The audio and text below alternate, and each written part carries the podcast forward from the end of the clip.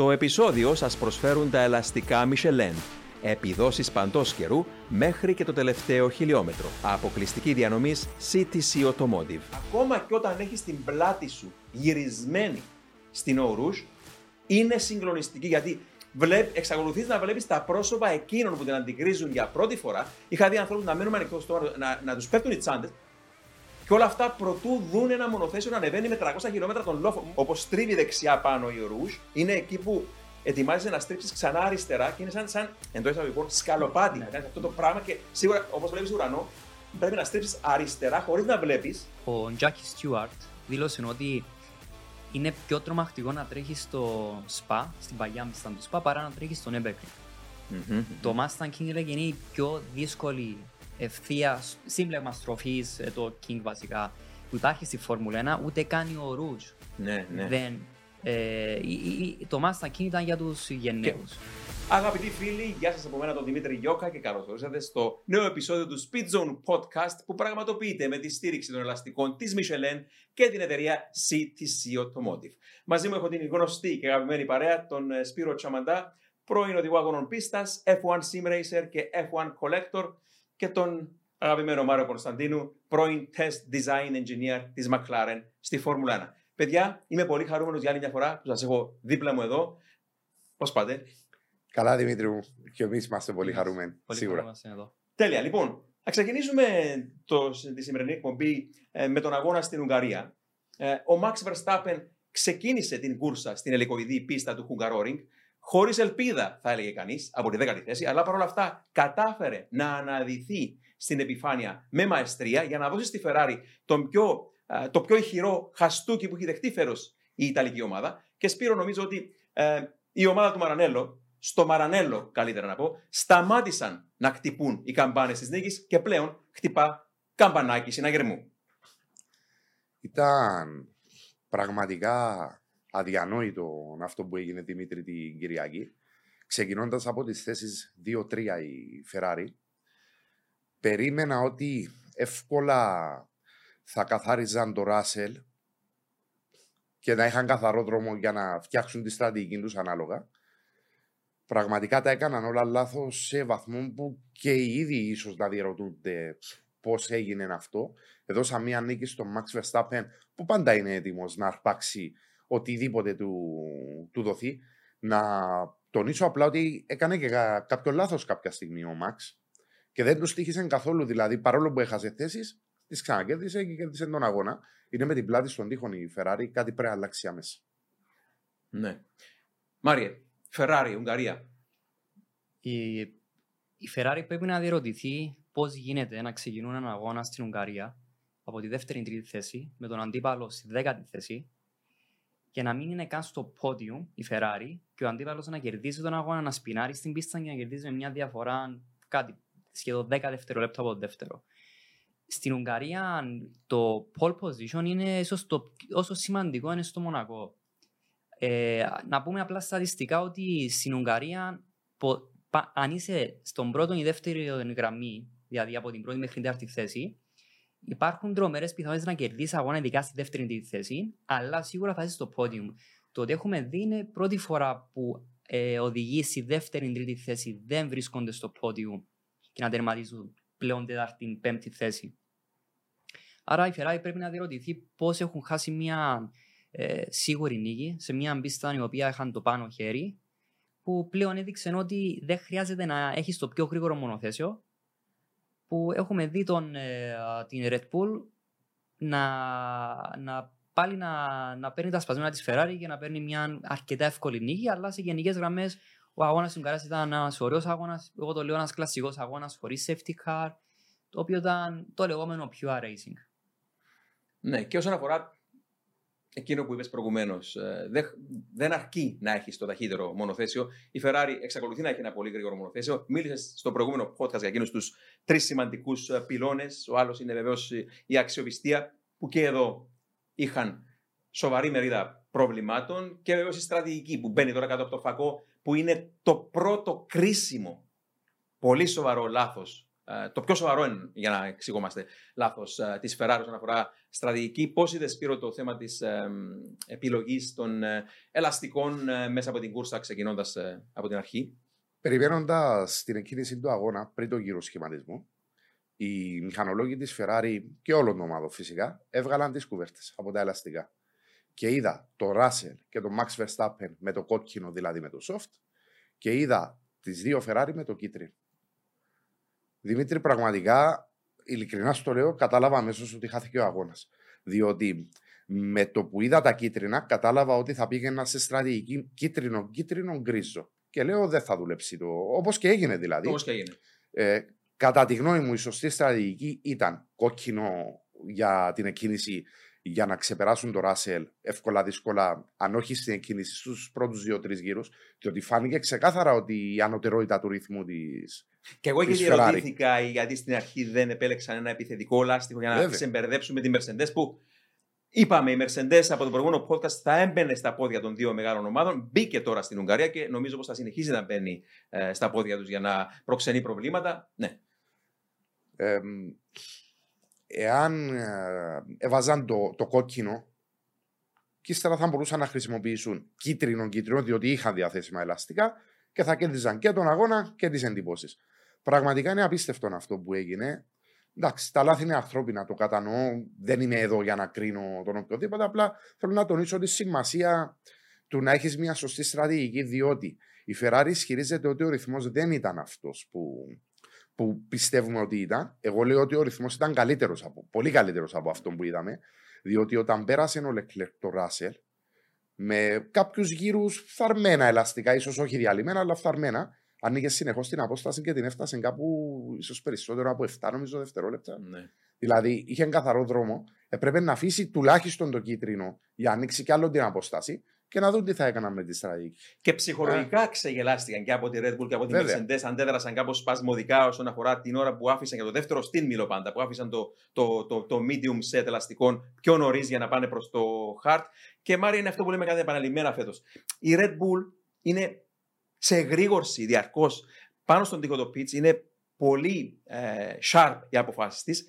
Ε, με τη Ferrari δεν συμβαίνει το ίδιο. Είδαμε στην ε, Γαλλία να κάνουν μια κατ' εμένα τουλάχιστον, σωστή στρατηγική με τον Κάρλος Σάιντ, το minimum ρίσκο, χωρίς πίεση όμως εκεί. Δηλαδή, Ναι.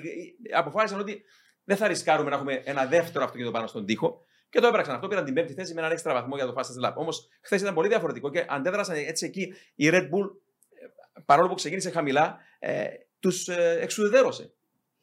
Ναι, το, το πρόγραμμα της Ferrari έχει δείξει καθαρά ότι είναι στρατηγική. Ε, πλέον ο κόσμος έχει αρχίσει να κατακρίνει άσχημα τη Ferrari. Ε, όπως είχαμε πει, είναι μια λαϊκή ομάδα. Γι' αυτό βλέπουμε ε, τα ακραία τα, σχόλια. τα ακραία σχόλια. Ας πούμε, σε αντίθεση με τη McLaren, όταν ήταν πηγερό McLaren Honda, που όπως είχα πει αρκετές φορές είναι μια ακόμα πιο τραγική περίπτωση το ότι είχε γίνει, ο κόσμος δεν είχε αντιδράσει όπως έχουν αντιδράσει με, την, με τη Ferrari. Ο κόσμος ήταν δίπλα στη McLaren και όσο μπορούσα ε, τους βοηθούσαν, τους ενθάρρυναν, ενθάρρυναν την ομάδα. Το πράγμα της Ferrari είναι ότι όταν κάνουν τις στρατηγικές, ε, δεν κάνουν το λεγόμενο dynamic strategy. Δηλαδή, όταν γίνεται ένας αγώνας, ε, οι ομάδες πηγαίνουν μια στρατηγική, το πώς ε, έχουν διαβάσει τον αγώνα, αλλά οι συνθήκες αλλάζουν, μπορεί να αλλάξουν οι θέσεις στον grid, μπορεί να αλλάξουν διάφορα πάνω στον αγώνα. Το πιο σημαντικό οι καιρικές συνθήκες.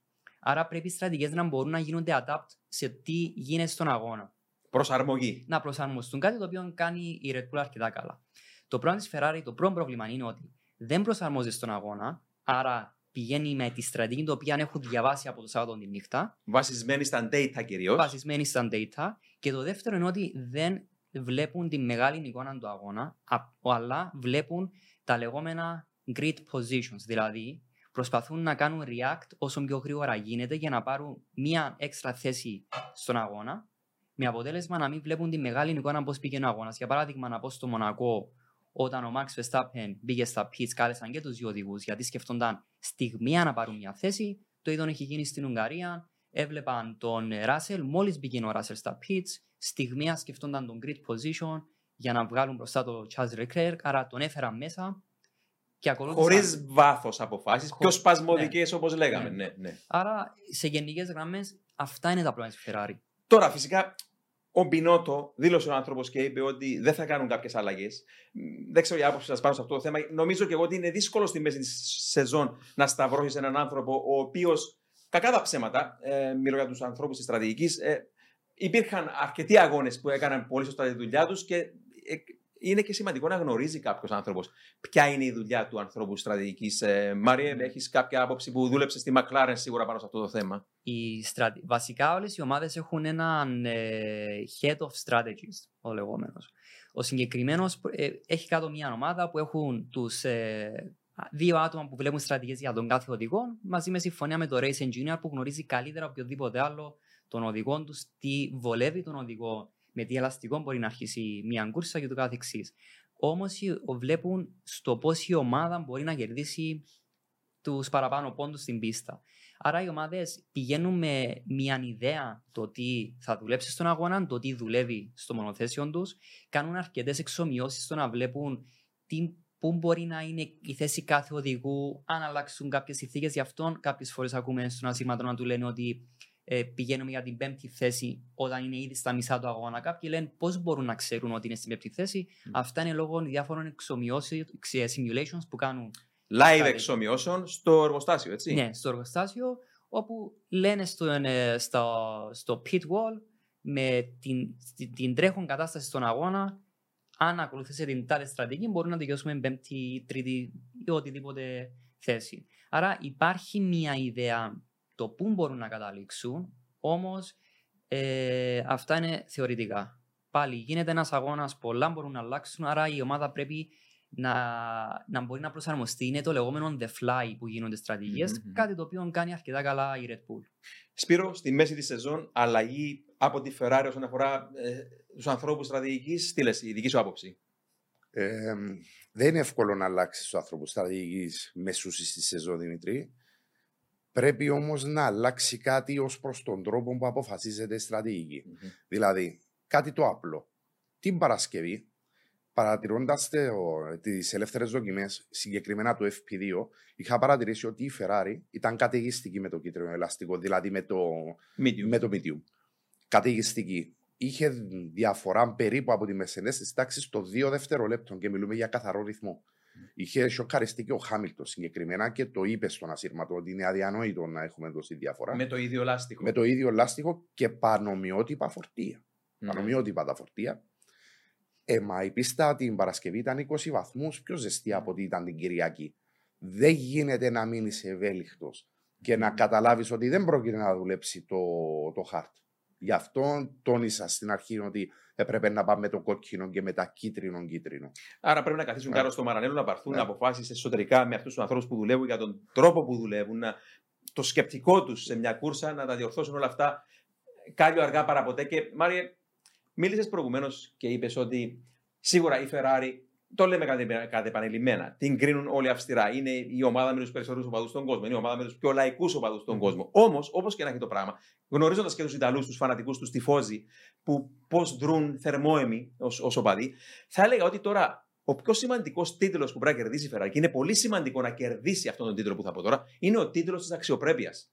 Που συζητούσαμε και μαζί ναι. ε, τις προάλλες. Ε, ναι, η άρχισαν να αρκετά σχόλια κατά πόσο πρέπει να αρχίσουν πλέον οι απολύσεις στη Ferrari. Εγώ είμαι ενάντια στο να γίνονται απολύσεις στις ομάδες, ειδικά στα μέσα της σεζόν. Ναι. Γιατί το χειρότερο πράγμα που μπορεί να συμβεί στη Ferrari είναι να αρχίσουν απολύσεις. Το είχαν κάνει ε, στα μέσα του 2010, 2015, 2016, 2017. αυτή, είναι, συγγνώμη, είναι, αυτή η αντίδραση είναι η ποδοσφαιροποίηση της Φόρμουλα 1. Δεν κάνεις αυτές τις σπασμωδικές κινήσεις όσο και αν έχουν προβλήματα. Ε, ναι. Συγγνώμη, μου αρέσει, συνέχισε. Ναι. Η, η διαδιολογία στον ποδόσφαιρο ότι αν πάει χάγια η ομάδα πρέπει να απολύσουμε τον προπονητή. ε, δε, είναι το χειρότερο που μπορεί να γίνει τώρα στη Ferrari να αρχίσουν να απολύσουν τον πινότο. Ε, το τι γίνεται όμως internally, δηλαδή πίσω από τι πόρτε της Ferrari, κάτι το οποίο μόνο αυτοί το γνωρίζουν. γνωρίζουν. Εμείς το να καθόμαστε στον καναπέ, να βλέπουμε μια ομάδα. Αν, να το πω διαφορετικά, αν εμείς αντιλαμβανόμαστε ότι είναι χαγιά η Ferrari, πόσο μάλλον έχει η ίδια η Ferrari να αντιληφθεί το πρόβλημα. Ακριβώς, ακριβώς. Είστε έτοιμοι. Μπορείτε να πάτε όπου θέλετε, όποτε θέλετε, ό,τι καιρό κι αν κάνει. Γιατί τα ελαστικά Michelin προσφέρουν επιδόσεις που φτιάχτηκαν να διαρκούν. Ανακαλύψτε τα ιδανικά ελαστικά για εσάς σε εξουσιοδοτημένους μεταπολιτές σε όλη την Κύπρο. Για περισσότερες πληροφορίες καλέστε στο 7777 1900. Με τη σφραγίδα ποιότητας τη CTC Automotive. Το να αρχίσουν ε, να απολύουν κόσμο είναι το χειρότερο πράγμα που μπορεί να συμβεί στη Ferrari, γιατί το να φέρεις ένα νέο team principal θα του πάρει τουλάχιστον ένα χρόνο να αντιληφθεί το πώς δουλεύει internally η ομάδα, να δει τα processes, να δει ποια είναι τα προβλήματα της Ferrari, ώστε να μπορεί να φέρει λύσεις. Άρα, αν τώρα 2022 μέσα τη σεζόν φέρουν νέο team principal, πλέον η Ferrari το 2024 θα μπορεί πάλι να ανταγωνιστεί για έναν πρωτάθλημα για νίκες. Πολύ ξεκάθαρο το ναι. point, ναι, που θέτω. Άρα υπάρχουν κάποια προβλήματα, υπάρχει πρόβλημα στρατηγικής. Εγώ πιστεύω ότι αν αφήσουν τους τους race engineers, να αφήσουν τους strategists ε, στο pit wall να είναι πιο ευέλικτοι, αυτό πρέπει να κάνει η Ferrari. Αν το κάνει αυτό, μπορεί να μονοπολίσει το πρόθυμα. Και η ανάποδη εικόνα που έχουμε είναι πραγματικά αυτή η τρομερή υπερομάδα, η Red Bull. Και ο εξαιρετικός Max Verstappen έκανε και πυρουέτα στη μέση του αγώνα. Έλεγε την Αυστρία που προσπέρασε τρεις φορές ο Leclerc Ναι. στην κούρσα των ε, Verstappen. Τώρα ήρθε η σειρά του Leclerc να προσπεραστεί δύο φορές Ναι. στην Ουγγαρία από τον ε, Max Verstappen. Και να πούμε εδώ, παιδιά, μην ξεχνάτε πώς ξεκίνησε η Παρασκευή για τη Red Bull. Δεν μπορούσε καν να οδηγήσει το μονοθέσιο Ναι. ο Verstappen. Δεν έβρισκαν setup. Και ήρθε από το που προκρίθηκαν και το Σάββατο συνεχίστηκαν τα προβλήματα. Προκρίθηκαν δέκατη με τον Verstappen, δέκατη με τον Πέρες Ήταν Και δώρο. Και κατάφεραν να, να ανατρέψουν. Ε, ε, έλεγα, Δώρο, δώρο. ναι, ναι, ναι, έλεγα και τι προάλλε όμως ότι είναι, είναι πάντα έτοιμο το πιάτο της Ναι, ναι. της Red Bull να αρπάξει το ψάρι που θα πέσει από τον ουρανό το λάθος της Ferrari. Και το εκμεταλλεύτηκε. Και στην ουσία, να πούμε εδώ ότι ο μοναδικός που μπορούσε να στερήσει από τη Red Bull τη νίκη, ξεκινώντας δέκατη και εντέκατη Red Bull, επαναλαμβάνω, δεν νομίζω να, να ήταν άλλη εκτός από τη Ferrari. Βέβαια. Και όταν βγήκε η Ferrari από τη μέση, ήταν όλα πλέον Ναι. σχε- αρκετά πιο εύκολο να νικήσουν την Mercedes. Πρέπει να προβληματιστούν στη σκουτερία για τα Ναι. πολλά δώρα που έχουν κάνει φέτος στη Red Bull.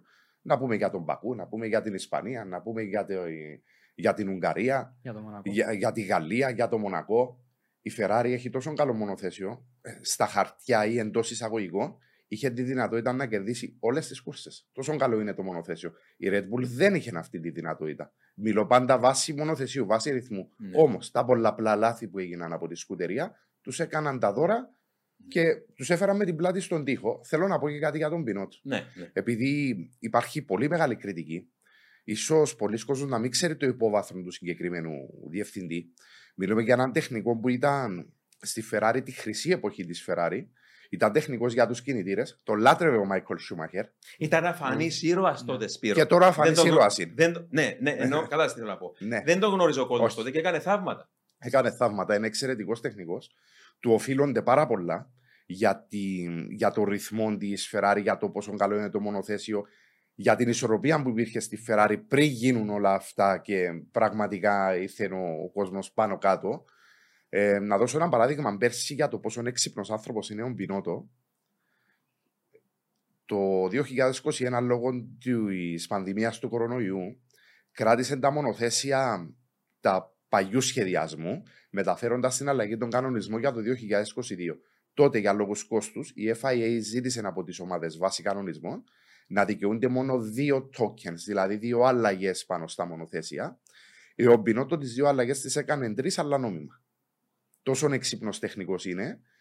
Διοργα... αν- αναδιοργάνωσε την ομάδα σωστά μετά τις Ήταν προβληματικέ ο, ήταν ο σεζόν. Πινότο πίσω από αυτό, έτσι; Βέβαια. Α, Αυτό δεν το, δεν το Βε- γνώριζα. Είναι ο Μπινότο που είχε να αποφασίσει αυτή τη στρατηγική. Εξαιρετικά. Είναι Πραγματικά. εξαιρετικός τεχνικός.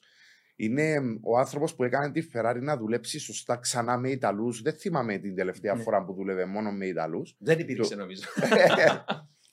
Δούλευαν ε, Εγγλέζοι, Γάλλοι, όχι όμως μόνο Ιταλοί. Ναι, Έκανε πο- και δούλεψε το Πολλές project. τεχνικές κεφαλέ ξένες πάντα έφεραν επιτυχία.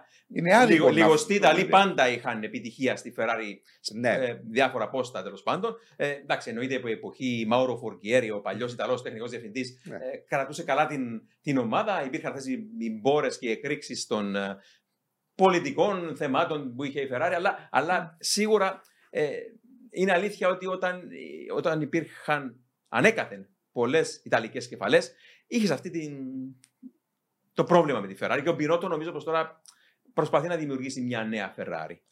δεν είδα την, ι- του, σε ίδιο βαθμό την κριτική για τη Mercedes φέτος, Ναι. για τον πολύ κακό ρυθμό που είχαμε μέχρι τώρα.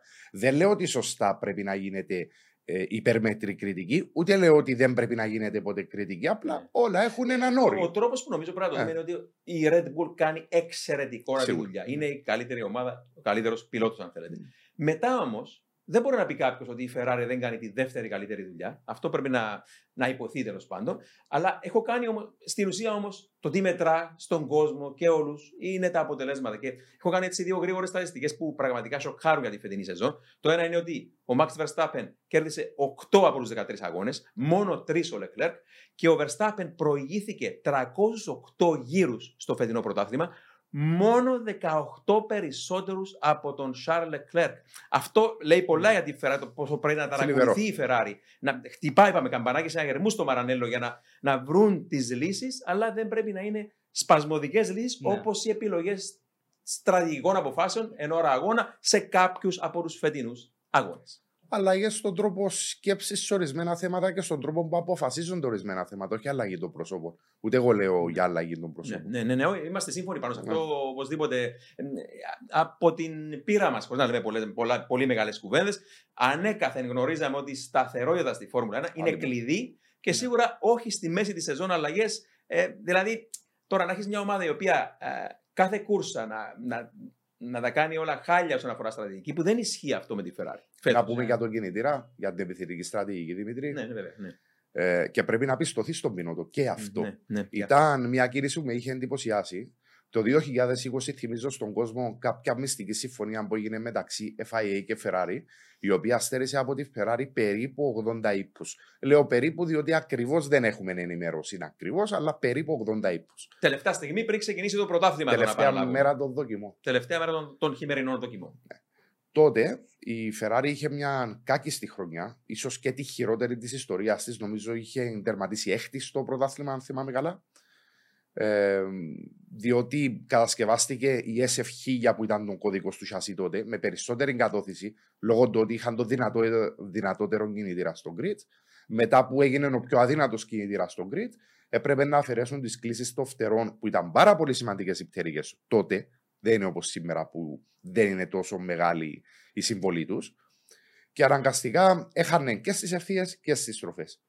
Η Ferrari ακολούθησε έναν πλάνο λίγο έτσι επιθετικό ή επαναστατικό, αν θέλετε, το οποίο έθελε να επαναφέρει τον κινητήρα της στην κορυφή, στον πόλεμο της υποδύναμης. Το 2021 είχε κάνει άλμα στην απόδοση και είχε γίνει ο τρίτος δυνατότερος τότε κινητήρας. Απλά με, είχε- με είχε εντυπωσιάσει το ότι άφησαν την αναβάθμιση του υβριδικού συστήματος τους για το Σεπτέμβρη, που ήταν η ημερομηνία που έπρεπε να ομολοκαριστεί, δηλαδή η τελευταία στιγμή, και όντως είχε μεγάλη διαφορά τότε.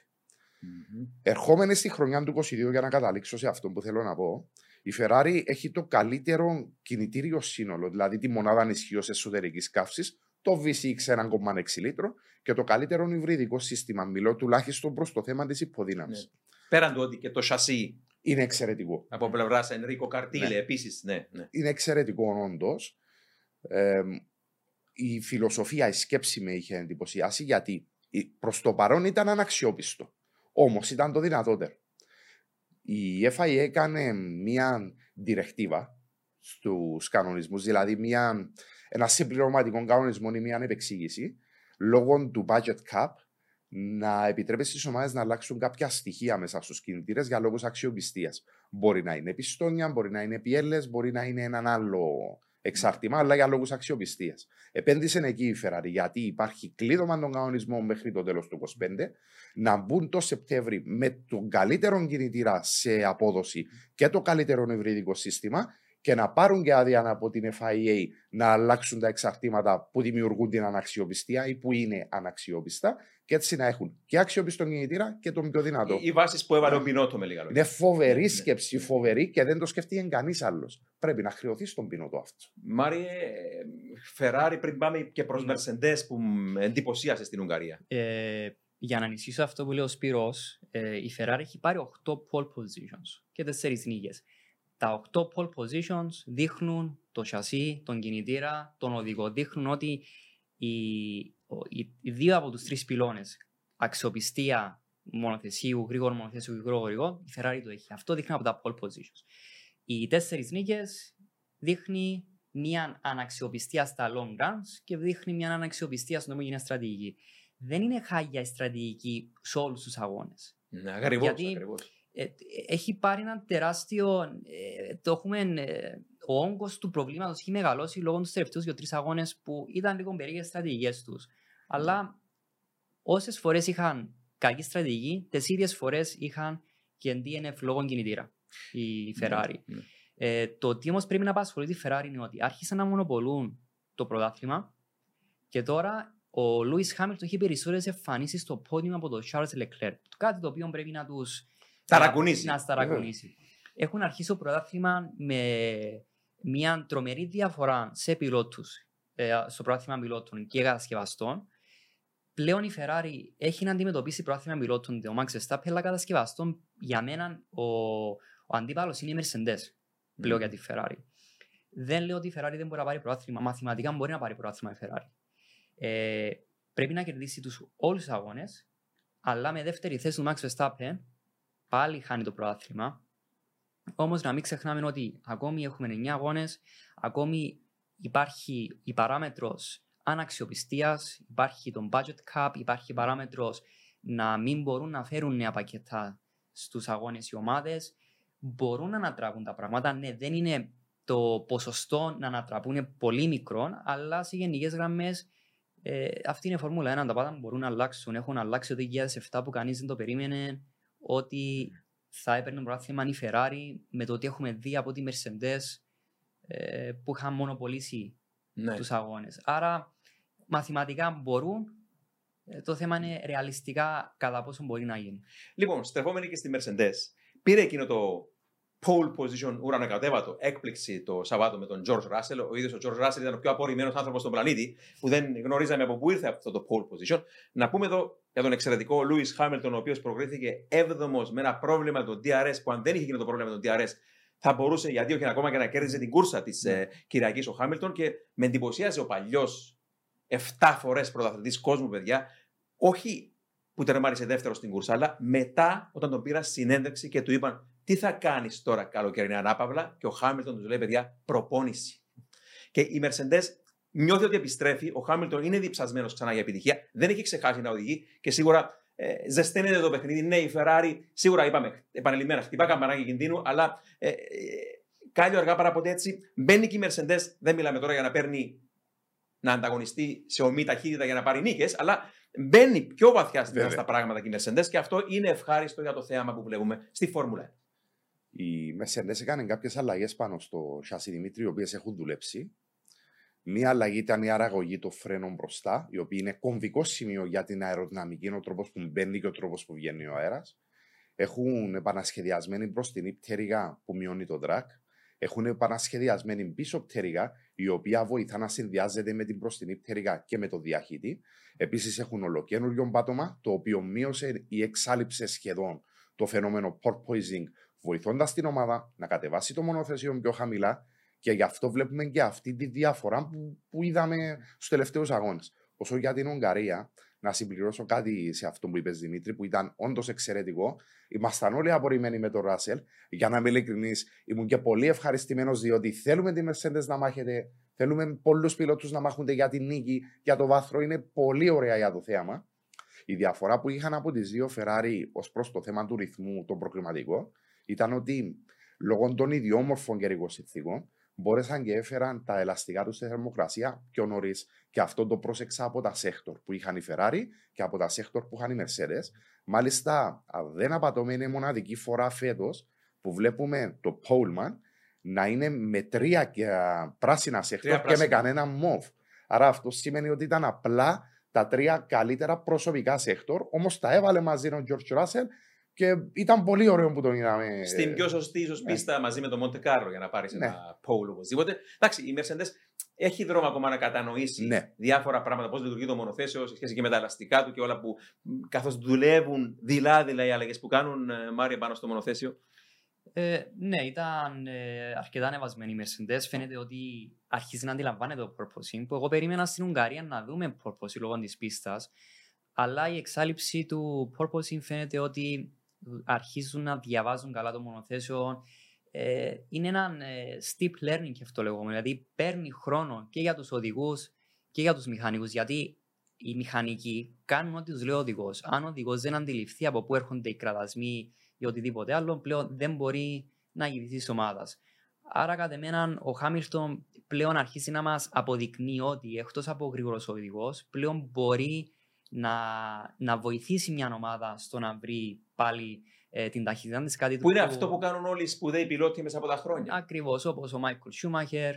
Ε, και που άλλοι έβαλε πιλότοι. τις βάσεις που γεύτηκε και ο Χάμιλτον Ναι. και η Mercedes ε, Ακριβώς. κατόπιν να το τονίσουμε αυτό, αλλά και ο ίδιος ο Χάμιλτον τώρα, ε, όπως και να ακούγεται, ετοιμάζει, βάζει τις βάσεις για την, και, για, και, για την, ε, και για τον Ράσελ και για την νέα γενιά οδηγών της Mercedes. Ακριβώς. Ε, η αλήθεια είναι ότι ε, από το 2007 που τρέχει ο Λουίς Χάμιλτον στη Φόρμουλα 1 ε, ήταν τυχερός στο να έχει τα μονοθέσια να είναι γρήγορα, να του δίνουν πάντα ένα γρήγορο μονοθέσιο γιατί το μονοθέσιο του 2007 ήταν εξέλιξη του Χουάν Πάπλο Μοντόγια και του Κίμι Ράικονεν τις προηγούμενες χρονιές που οι Μακλάρε γνώριζαν ότι το 2007 θα πηγαίναν για πρωτάθλημα. Το γνώριζε το Κίμι Ράικονεν γιατί πήγε στη Ferrari, γιατί και η Ferrari μπορούσε να πάρει πρωτάθλημα και το Kimi Raikkonen ήταν να διαλέξει πού θα ήθελα να γίνω πρωταθλητής. Εννοείται το να είσαι για τη Ferrari σου δίνει περισσότερο κύρος. Όταν είχε πάει στι Mercedes, πάλι ήταν τυχερός με ένα μονοθέσιο το οποίο ήταν εξελιγμένο από τον Michael Schumacher και τον κύριο Νίκο Ρόσπερκ. Τώρα, ε, που όλα τα χρόνια μας έδειχνε ο Λούι Χάμιλτον ότι αν του δώσει ένα γρήγορο μονοθέσιο, μπορεί να πάρει πρωταθλήματα. Τώρα είναι η ευκαιρία του Λουί Χάμιλτον να μας αποδείξει ότι μπορεί να ηγηθεί μια ομάδα, μπορεί να ανεβάσει μια ομάδα που μέχρι τώρα δείχνει ότι τα πάει περίφημα το τι έχει κάνει. Ωραία, λοιπόν. Έτσι, Α- Αγαπούμε τους μεγάλους προαθλητέ. Βεβαίως, βεβαίως. Και παίρνω μια βαθιά ανάσα για να πω μια πολύ σημαντική λέξη τώρα. Που για να ανεβάσουμε και την αδρεναλίνη. Σπα, παιδιά. Σπα Φραγκορσάμπ. Ε, είναι στο τέλος του μήνα, τέλος Αυγούστου ο αγώνα. Έχουμε την καλοκαιρινή ανάπαυλα, αλλά ε, έχουμε τόσο πολλά να πούμε για αυτή την ε, πίστα, για αυτόν τον αγώνα, για ιστορία. Ε, να πούμε εδώ, ξεκινώντας με τις πρόσφατες φήμες που θέλουν την ε, πίστα να αφαιρείται από το πρωτάθλημα, αν είναι δυνατόν, και ε, για να κάνει χώρο σε μια άχαρη πίστα στο Las Vegas, που αν είναι δυνατόν, το ευχόμαστε αυτό να είναι απλά κουβέντες και να μην γίνει κάτι τέτοιο. Και αυτόματα όποτε ακούσω να απειλείται το ΣΠΑ, έρχεται στο μυαλό μου πάντα ο τρομερός, ο αδεαφιλονίκυρος Άερτον Σένα, ο οποίος είχε πει κάποτε, εάν ποτέ αφαιρέσετε την θρελική στροφή Ο Rouge από το παγκόσμιο πρωτάθλημα της Φόρμουλα, τότε αφαιρείτε το λόγο που κάνω αυτή τη δουλειά. Παιδιά, Σπα Φραγκορσάμπ. Σπύρο, Θέλω να πιστεύω ότι δεν θα βγει από το καλεντάρι της Φόρμουλα 1 το ΣΠΑ. Μάλιστα δεσμεύτηκε και η κυβέρνηση του Βελγίου να βοηθήσει έμπρακτα και οικονομικά το σκοπό αυτό. Κατά την γνώμη μου εμένα ή το γούστο μου είναι η καλύτερη πίστα στον κόσμο. Είχα την τύχη να βρεθώ εκεί. Είναι πάνω στις Αρδένες. Ε, α- τώρα ο κόσμος μας ακούει ε, και έχει πάει στις Αρδένες. Μιλούμε για έναν ατέλειωτο δάσος με έλατα. Είναι υπέροχα όλα εκεί και συστήνω στον κόσμο που του αρέσει η Φόρμουλα 1. Είναι μια εξαιρετική πίστα για να πάει, όπως είναι και η Μόντζα. Γίνονται συγκλονιστικοί αγώνες συνήθως εκεί. Είναι ε, πίστα που τη λατρεύουν οι οδηγοί. Πρέπει να είσαι αποφασισμένος για να είσαι γρήγορος εκεί, δηλαδή να μην υπάρχει ο φόβος μέσα σου ή οποιαδήποτε σκέψη, πρέπει να την αφαιρέσεις για να είσαι γρήγορος στο σπα.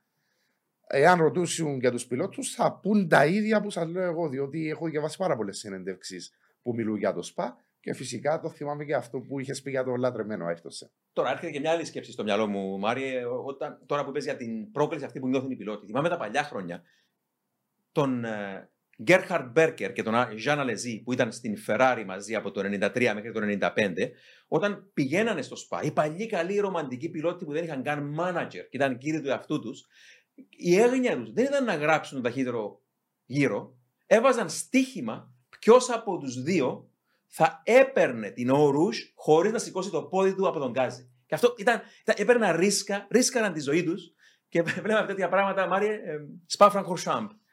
Ναι, είχα την τύχη να επισκεφτώ και εγώ το ΣΠΑ. Συγκεκριμένα είχα την ατυχία να το επισκεφτώ την πρώτη χρονιά των υβριδικών κινητήρων. Έλει- κάτι έλειπε, ο ήχος. Βασικά, ναι, είχα επισκεφτεί το ΣΠΑ χωρίς ήχο. Ε, είναι από τις πιο ωραίες πίστες του πρωταθλήματος μαζί με την Monza, Silverstone. Ε, δεν μπορώ να σκεφτώ Φόρμουλα 1 χωρίς το Spa Francorchamps. Δηλαδή, όταν πηγαίνεις στο Spa νιώθεις ότι πλέον ο χρόνος πηγαίνεις πίσω. Δηλαδή νιώθεις ότι είσαι στο 1960. Μια πίστα που τα αρχές του 70, τέλη του 70 έχει τη μορφή που βλέπουμε τώρα. Μια πίστα η οποία η αρχή και το τέλος είναι ε, όπως ήταν από το 1925, 21, 20, 25. 25 που Εγώ- έχει γίνει. Τουλάχιστον 25 φιλοξενήθηκε το πρώτο Grand Το Prix. πρώτο Grand Prix. Δεν θυμάμαι πότε. Εντάξει, μην ξεχνάμε ότι είναι και δρόμοι ανοιχτής κυκλοφορίας. Ήταν, Ήταν. τότε που ξεκίνησε. Άρα, άρα ε, προπήρχε από τότε που κα- έκαναν δρόμους στο Βέλγιο. Απλά Ναι. το πρώτο Grand Prix έγινε το 25. Το 25.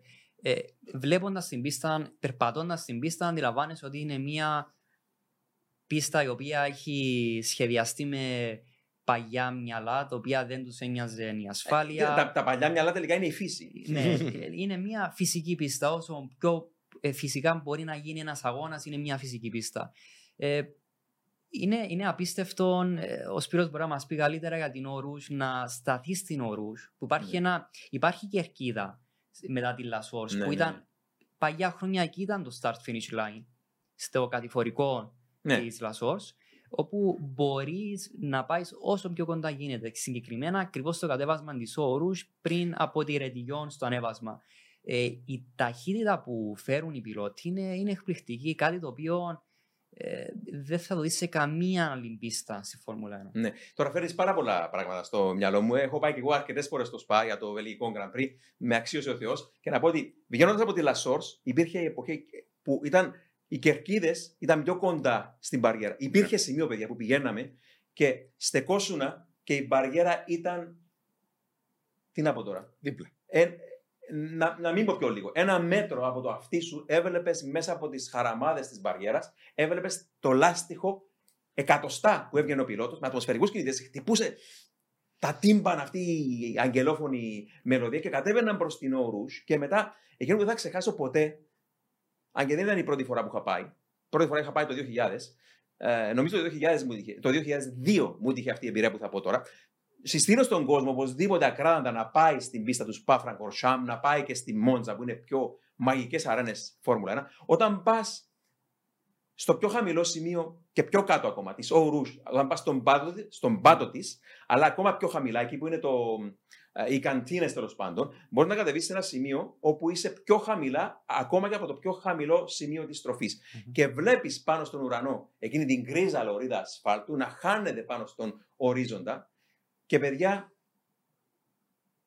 είδα ανθρώπους, όπως το είπα εγώ την πρώτη φορά το 2000, να μένουν με ανοιχτό το στόμα. Ακόμα και όταν έχεις την πλάτη σου γυρισμένη στην ορούς, είναι συγκλονιστική γιατί βλέπ, εξακολουθείς να βλέπεις τα πρόσωπα εκείνων που την αντικρίζουν για πρώτη φορά. Είχα δει ανθρώπους να μένουν με ανοιχτό το στόμα, να, να τους πέφτουν οι τσάντες και όλα αυτά προτού δουν ένα μονοθέσιο να ανεβαίνει με 300 χιλιόμετρα τον λόφο. Μόνο και μόνο σαν εικόνα η ορούς Συγκλονιστικό. είναι συγκλονιστική. Και μετά, όταν δεις ένα μονοθέσιο να ανεβαίνει με 300 χιλιόμετρα την ώρα, 100 μέτρα το δευτερόλεπτο, βύθιση αεροσκάφους και να βλέπεις μόνο ουρανό πάνω στην τρομακτικά δύσκολη ε, Ρεντα- Λα Ρενταγιόν, που είναι το, η, η έξοδος της ορούς που μπαίνουν σιγά σιγά προς την ευθεία Κέμελ. Υπάρχει για αναπήδηση. Ε, Είναι στη Ρενταγιόν. ένα- Ναι. Και τώρα, χωρίς να μακρηγορώ, να πω κάτι άλλο. Όλα αυτά τα είπα για να κάνω μια εισαγωγή το πόσο τυχεροί ήμασταν εμείς που πήγαμε στο ΣΠΑ και όλος ο κόσμος που θα πάει στο ΣΠΑ. Αλλά είμαστε κατά κάποιο τρόπο, παιδιά, άτυχοι γιατί το γνήσιο ΣΠΑ, η αρένα η σημερινή είναι 7 χιλιόμετρα. Το γνήσιο ΣΠΑ ήταν διπλάσια σε μήκο, 14 χιλιόμετρα. Και θερμοπαρακαλώ τους ρομαντικούς οπαδούς της Φόρμουλα 1 να πάνε να περπατήσουν την παλιά πίστα και θα δουν στροφές, και δεν υπερβάλλω πραγματικά, θα δουν στροφές όπως η Μπέρνβιλ και η στροφή Μάστα που κάνουν την Ορούς να μοιάζει κοντά τους ε, μια τσουλήθρα της παιδικής χαράς. Πραγματικά, τώρα φυσικά μιλάμε για τις εποχές που δεν είχαν πτερίγια η Φόρμουλα. Να κατεβαίνει στην Μπέρνβιλ, μια ατέλειωτη δεξιά στροφή μέσα στο δάσος, χωρίς μπαριέρες. Να στρίβει, να στρίβει, να στρίβει, να στρίβει το, το, το, το, ο πιλότος και με ανάποδο τιμόνι για να μην τελειώνει. Και μετά η πιο ανατριχιαστική εκείνη στη μέση της ευθείας των πόσων, 6 χιλιόμετρων, η παλιά ευθεία Μάστα. Και σ- στη μέση υπήρχε το λεγόμενο Μάστα King, που δεν ήταν καν King, ήταν ένα πολύ γρήγορο αριστερά-δεξιά. Και το έπαιρναν με περίπου 300 χιλιόμετρα την ώρα, εκείνο το zigzag αριστερά-δεξιά. έγλυφαν από τη μία πλευρά ένα αγροτόσπιτο και από την άλλη έναν τοίχο άλλου σπιτιού. Έπαιζαν κορονογράμμα τη ζωή τους. Άρα να το κάνει και αυτό ο κόσμος, αν μπορεί. Ε, θυμάμαι την πρώτη φορά που κατάφερα να το κάνω, να, να οδηγήσω πάνω στην πίστα και κατεβαίναμε κάθε λίγο από το αυτοκίνητο και ε, κάναμε στάσεις νοσταλγίας και αναπολούσαμε και εδώ έγινε έτσι το 66, εδώ έγινε έτσι το 68, αυτό το προσπέρασμα, αυτό το ατύχημα. Και παιδιά τότε πάω πίσω παλιά τεχνολογία. Είχαμε φωτογραφικές μηχανές και ε, πόσα, βγάλαμε 11 films των 36 φωτογραφιών και βγάζαμε μόνο δρόμο και δέντρα. Και θα πει κάποιος τρέλα, αλλά βλέπεις εκείνους τους τσιμεντένιους τηλεγραφικούς πυλώνες που δεν υπήρχε μπαριέρα, επαναλαμβάνω, να πηγαίνεις με 300 χιλιόμετρα μέσα στο δάσος και να, να ξύνεις αυτούς τους πέτρινους τηλεγραφικούς πυλώνες με τους τροχούς σου. Σίγουρα ήταν, κάποιοι θα πούνε αυτοκτονία, αλλά ήταν, ήταν, ήταν ήρωες μιας εποχής, Μάρια, που θα παραμείνει αξεγαστή. Όπως λες, ναι. πάντα στο ΣΠΑ φέρνεις πίσω τους ήρωες του 60, έτσι. Ναι, ναι. Ε, να αναφέρω για την Όρους ότι σε μια συνέντευξη του ε, Νίκο Ρόσπερ ανέφερε ότι στο ανέβασμα της Όρου στη Ρεδιόν βλέπεις απλά ουρανό, δεν βλέπεις καν το Apex, απλά με το ένστικτο προσπαθείς να ναι. βάλεις το, το, το, το, το μονοθέσιο εκεί που πιστεύεις είναι το καλύτερο τόπο για, για να μπορείς να περάσεις στην Ρεδιόν ναι. για την Camel Straight. Άλλη μια φορά να πούμε ότι η Ρεδιόν είναι το σημείο που όπως τρίβει δεξιά πάνω η Ορούζ, είναι εκεί που ετοιμάζεσαι να στρίψεις ξανά αριστερά και είναι σαν, σαν εντός εισαγωγικών σκαλοπάτι. Ναι. Να κάνεις αυτό το πράγμα και σίγουρα όπως βλέπεις ουρανό, πρέπει να στρίψει αριστερά χωρίς να βλέπεις για να ανέβεις πάνω σε εκείνο το. Εντάξει, και είναι εκεί που γίνονται τα ατυχήματα. Δηλαδή, ποιος θα ξεχάσει μέσα από τα χρόνια ο Ζανάρτη, ο Ζακ Βιλνεύ, άλλο που βάζει στοιχήματα με τον εαυτό. Ο Βιλνεύ έλεγε ότι. Ναι, θα το πούμε και εκείνο μετά. Αλλά ο, ο Βιλνεύ έλεγε παρόλο που δεν γνώριζε τόσα πολλά πράγματα για τον πατέρα του, ο Ζακ Βιλνέ, τον θρελικό Ζιλ Βιλνέ, τότε όπως ομολόγησε ο ίδιος, έκανε τα ίδια πράγματα που έκανε ο πατέρας του ναι. λόγω DNA. Έλεγε ότι όταν πήγαινα στο ΣΠΑ, ήθελα να καταφέρω αυτό που έκανε και ο Μπέρκερ και ο Αλεζή. Να κάνω πράγματα που δεν τολμούσαν να κάνουν οι άλλοι πιλότοι. Πολύ διαφορετικό σκεπτικό με το σήμερα. Σήμερα το μόνο που σκέφτεσαι είναι πώς να κάνεις ένα καλό γύρο με το τάδε σετ ελαστικό πάνω στο sector 1, ας πούμε, για να δεις το setup του μονοθέσου και αν ψυχαλίσει λίγο να μην βγεις καθόλου πάνω στην πίστα, γιατί έχεις το data που σου λέει ότι την Κυριακή δεν θα βρέξει, άρα δεν υπάρχει λόγος να βγεις σήμερα που βρέχεις στην πίστα και τέλος πάντων. Ναι. ναι. Ε, συγκεκριμένα για το Master King, ο Jackie Stewart δήλωσε ότι είναι πιο τρομακτικό να τρέχεις στο SPA, στην παλιά μισθά του SPA, παρά να τρέχεις στο Nürburgring. Mm-hmm. Το Mustang King λέγεται είναι η πιο δύσκολη ευθεία σύμπλεγμα στροφής, ε, το King βασικά, που υπάρχει στη Φόρμουλα 1, ούτε καν ο Rouge. Ναι, ναι. Δεν, ε, το Mustang King ήταν για τους γενναίους. Και, και μιλάς πάντα για την παλιά πίστα, ναι. να τονίσουμε εδώ, Μάρη, και μια πολύ μικρή παρέθεση για να σε αφήσω να συνεχίσεις. Ε, ο Τζάκι Στιούαρτ μιλούσε για το Nürburgring την λεγόμενη πράσινη κόλαση των 22 χιλιόμετρων, εξαιρετικά δύσκολη και επικίνδυνη πίστα, αλλά το Spa ήταν πάντα πιο επικίνδυνο και πιο τρομακτικό. Γιατί, γιατί ήταν πολύ, πολύ, πολύ πιο γρήγορο. Ναι. Ε, στο Spa Francorchamps, ειδικά ε, περίοδος του 50-60 που πλέον άρχισαν να γίνουν αγώνες, δεν υπήρχαν ούτε σανομπάλες, δεν υπήρχαν barriers, έτρεχαν γύρω από σπίτια, αγροχτήματα, πασάλους ηλεκτρικής, ε, ο Τζάκι σου είχε πει ότι αν φύγεις εκτός πίστας δεν ξέρεις που θα καταλήξεις. Ε, καθόλου τυχαίο που ε, το 1921 προσπαθήσαν να κάνουν τον πρώτο αγώνα ε, αυτοκίνητου στο ΣΠΑ, ο οποίος δεν γίνηκε γιατί είχε μόνο ένα άτομο είχε δηλώσει συμμετοχή. Μια συμμετοχή. Μια συμμετοχή. Και πλέον είχαν κάνει έναν αγώνα με μοτο, μοτοσυκλέτες που είχαν γύρω στα 20-25 άτομα. Έκαναν, φαίνεται, οι οδηγοί περίπου την πίστα, είδαν ότι σκέφτεται αυτοκτονία και είπαν. Ακριβώς, ναι. Ε, αλλά οι πιλότοι Grand Prix άλλο πράγμα. Ναι. Άλλα skills, άλλα. Ναι. ναι. Γενικά το ΣΠΑ περίοδος του 60 και 50 δεν ήταν αρκετά δημοφιλής από ποια άποψη. Οι οδηγοί φοβούνταν να λάβουν μέρος γιατί παλιά στη Φορμούλα 1 μπορούσαν να προκριθούν 20 αυτοκίνητα, αλλά μπορούσε στο qualify να δούμε μέχρι και 30-35 αυτοκίνητα για να ναι, προκριθούν. Ναι. Το ΣΠΑ είχε λιγότερα ε, οδηγούς να θέλουν να λάβουν μέρος στο weekend γιατί φοβούνταν το ΣΠΑ. Ναι, πραγματικά είναι αλήθεια αυτό που λες και να πω εδώ η... μία από τις αγαπημένες μου κούρσες και δυστυχώς είναι και η πιο τρομακτική κούρσα όλων των εποχών την ονομάζω. Ευτυχώς χωρίς θάνατο, με ατυχήματα αλλά χωρίς θάνατο. Για μένα είναι, οπότε ακούω αυτές τις δύο λέξεις μαζί. ΣΠΑ 1966, σηκώνεται η τρίχα μου γιατί είναι σε μικρογραφία, αν θέλετε, όλη η εξέλιξη της Φόρμουλα 1 για το πώς φτάσαμε στο σήμερα. Μίλησες για τον Τζάκι Στιούαρτ. Το 1966 πιλότοι όπως ο Brian Redman, αν και δεν έλαβε μέρος σε εκείνο τον αγώνα, έλεγαν ότι καθόμουν στο κρεβάτι μου τη νύχτα στο ξενοδοχείο και προσευχόμουν, λέει, ε, ίδρωνα, ίδρωνα, λέει, ίδρωνα από την κορφή μέχρι τα νύχια. Είστε έτοιμοι. Μπορείτε να πάτε όπου θέλετε, όποτε θέλετε, ό,τι καιρό κι αν κάνει. Γιατί τα ελαστικά Michelin προσφέρουν επιδόσεις που φτιάχτηκαν να διαρκούν. Ανακαλύψτε τα ιδανικά ελαστικά για εσάς σε εξουσιοδοτημένους μεταπολιτές σε όλη την Κύπρο. Για περισσότερες πληροφορίες καλέστε στο 7777 1900. Με τη σφραγίδα ποιότητας τη CTC Automotive. και προσευχόμουν για, αν- και δε- δεν γνώριζα αν θα ήμουν την επόμενη μέρα ζωντανός. Μιλάμε για έναν άνθρωπο, Brian Redman, Βρετανός που ε, εξακολουθεί να είναι μαζί μας, ε, μεγάλος πλέον σε ηλικία, που κέρδισε, αν δεν απατώμε, τέσσερις φορές με sports car την κούρσα στο παλιό ΣΠΑ. Άρα, εκείνη τη νύχτα της. Ε, δεν θυμάμαι τώρα, τον Μάιο του 66 που θα γινόταν το Grand Prix του Βελγίου στο ΣΠΑ, οι πιλότοι δεν πρέπει να κοιμήθηκαν καλά, γιατί ακού, ακούγοντας τις ε, στάλες βροχής πάνω στο παράθυρο τους στο ξενοδοχείο, πρέπει να ήταν τρομαγμένοι. Ξημερώνει η επόμενη μέρα, η πίστα είναι στεγνή, γίνεται η εκκίνηση. Και να πούμε εδώ, παιδιά, κάτι που γνωρίζουμε μέχρι σήμερα με το ΣΠΑ, πόσο μάλλον τότε που ίσχυε περισσότερο αυτό που θα πω τώρα, είναι ότι λόγω των υψομετρικών διαφορών μπορούσε το ένα σημείο της πίστας να είναι στεγνό και το άλλο σημείο της πίστας να είναι βρεγμένο. Ειδικά σε μια πίστα που είχε μήκος τότε 14 χιλιόμετρα, διπλάσια από ότι είναι η σημερινή πίστα σε μήκος. Λοιπόν, ξεκινούν οι πιλότοι, ανεβαίνουν την Ορού, που δεν ήταν τόσο πολύ γρήγορη και επικίνδυνη τότε όσο είναι με τα σημερινά μονοθέσια και κατευθύνονται πρω- παρο- πρώτα πάνω στην κατηφορική δεξιά στροφή που έλεγα προηγουμένως στην Bernville με ανάποδο τιμονική και τι συναντούν, συναντούν ένα τείχος βροχής.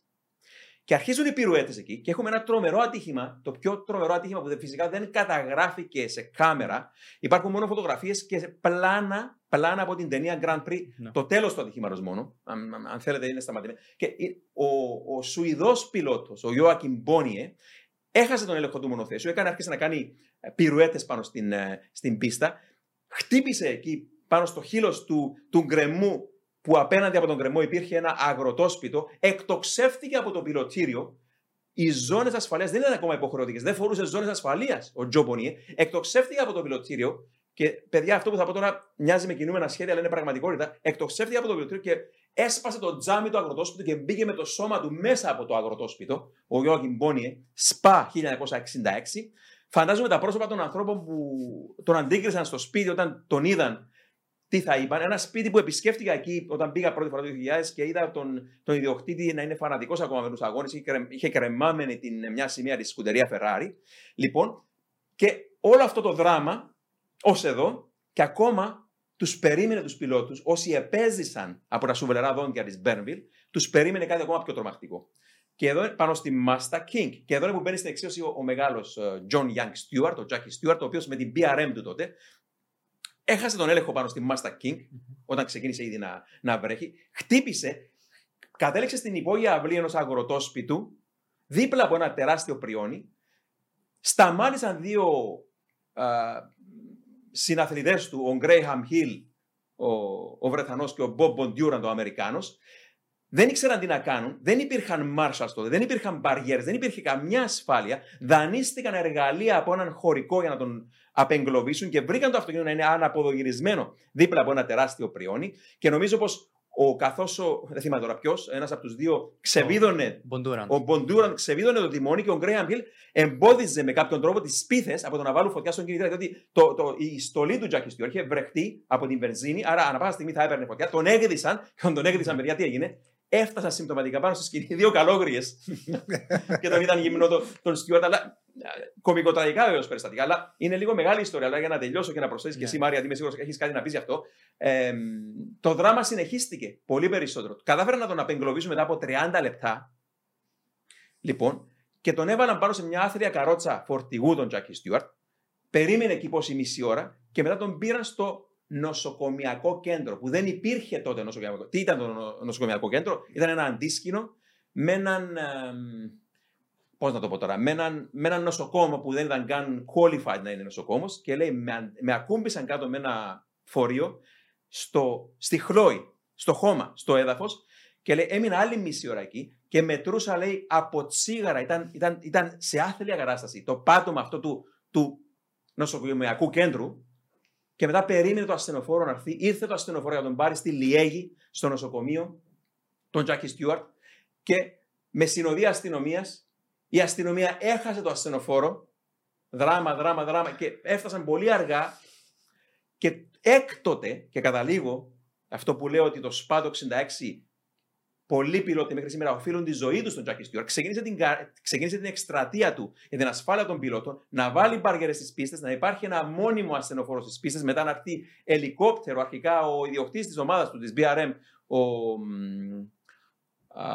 ο ιδιοκτήτης της BRM, ο, ο Sir Άλφρεντ Όουεν, έφερνε το δικό του ασθενοφόρο προσωπικά ναι. για τον Στιούαρτ και για όλους τους άλλους να το μοιράζονται το ασθενοφόρο στις πίστες. Όλα αυτά έγιναν μετά από το Σπα του 66 και παιδιά, για να κλείσω την μεγάλη μου ιστορία, να πω εδώ κάτι το πιο συγκλονιστικό. Μιλούσαμε στο περασμένο επεισόδιο podcast για το τιμόνι που είχε φέρει της Williams BMW 2004 και αν πάρουμε το τιμόνι του Στιούαρτ από εκείνη την εποχή, παιδιά, από τα επόμενα Grand Prix, ο Στιούαρτ, παιδιά, ανατριχιαστικό, τι έκανε; Πάνω στα spokes του τιμονιού με αυτοκόλλητη ταινία ένα κλειδί. Ένα, κλει, ένα σουηδικό κλειδί. Ε, έδαινε πάντα ένα σουηδικό κλειδί. Πάνω, μπορεί, να, μπορεί ο κόσμος να δει φωτογραφίες μέχρι σήμερα. Ένα σουηδικό κλειδί το έδαινε πάνω, με αυτοκόλλητη ταινία πάνω στο τιμόνι του, ναι. το σουηδικό κλειδί. Σε περίπτωση που ξαναεγκλωβιστεί στα συντρίμια, να μπορεί ή ο ίδιος ή κάποιος συνάδελφος του να ξεβιδώσει το τιμόνι για να τον απεγκλωβίσει. Τέτοια ήταν η Φόρμουλα 1. Τόσο πολύ επικίνδυνη και αυτή οι άνθρωποι είναι οι άνθρωποι που δεν τους δείχνει το, το Drive to Survive στο Netflix. Είναι οι αφανείς, όχι οι αφανείς, οι, οι, οι υπερήρωε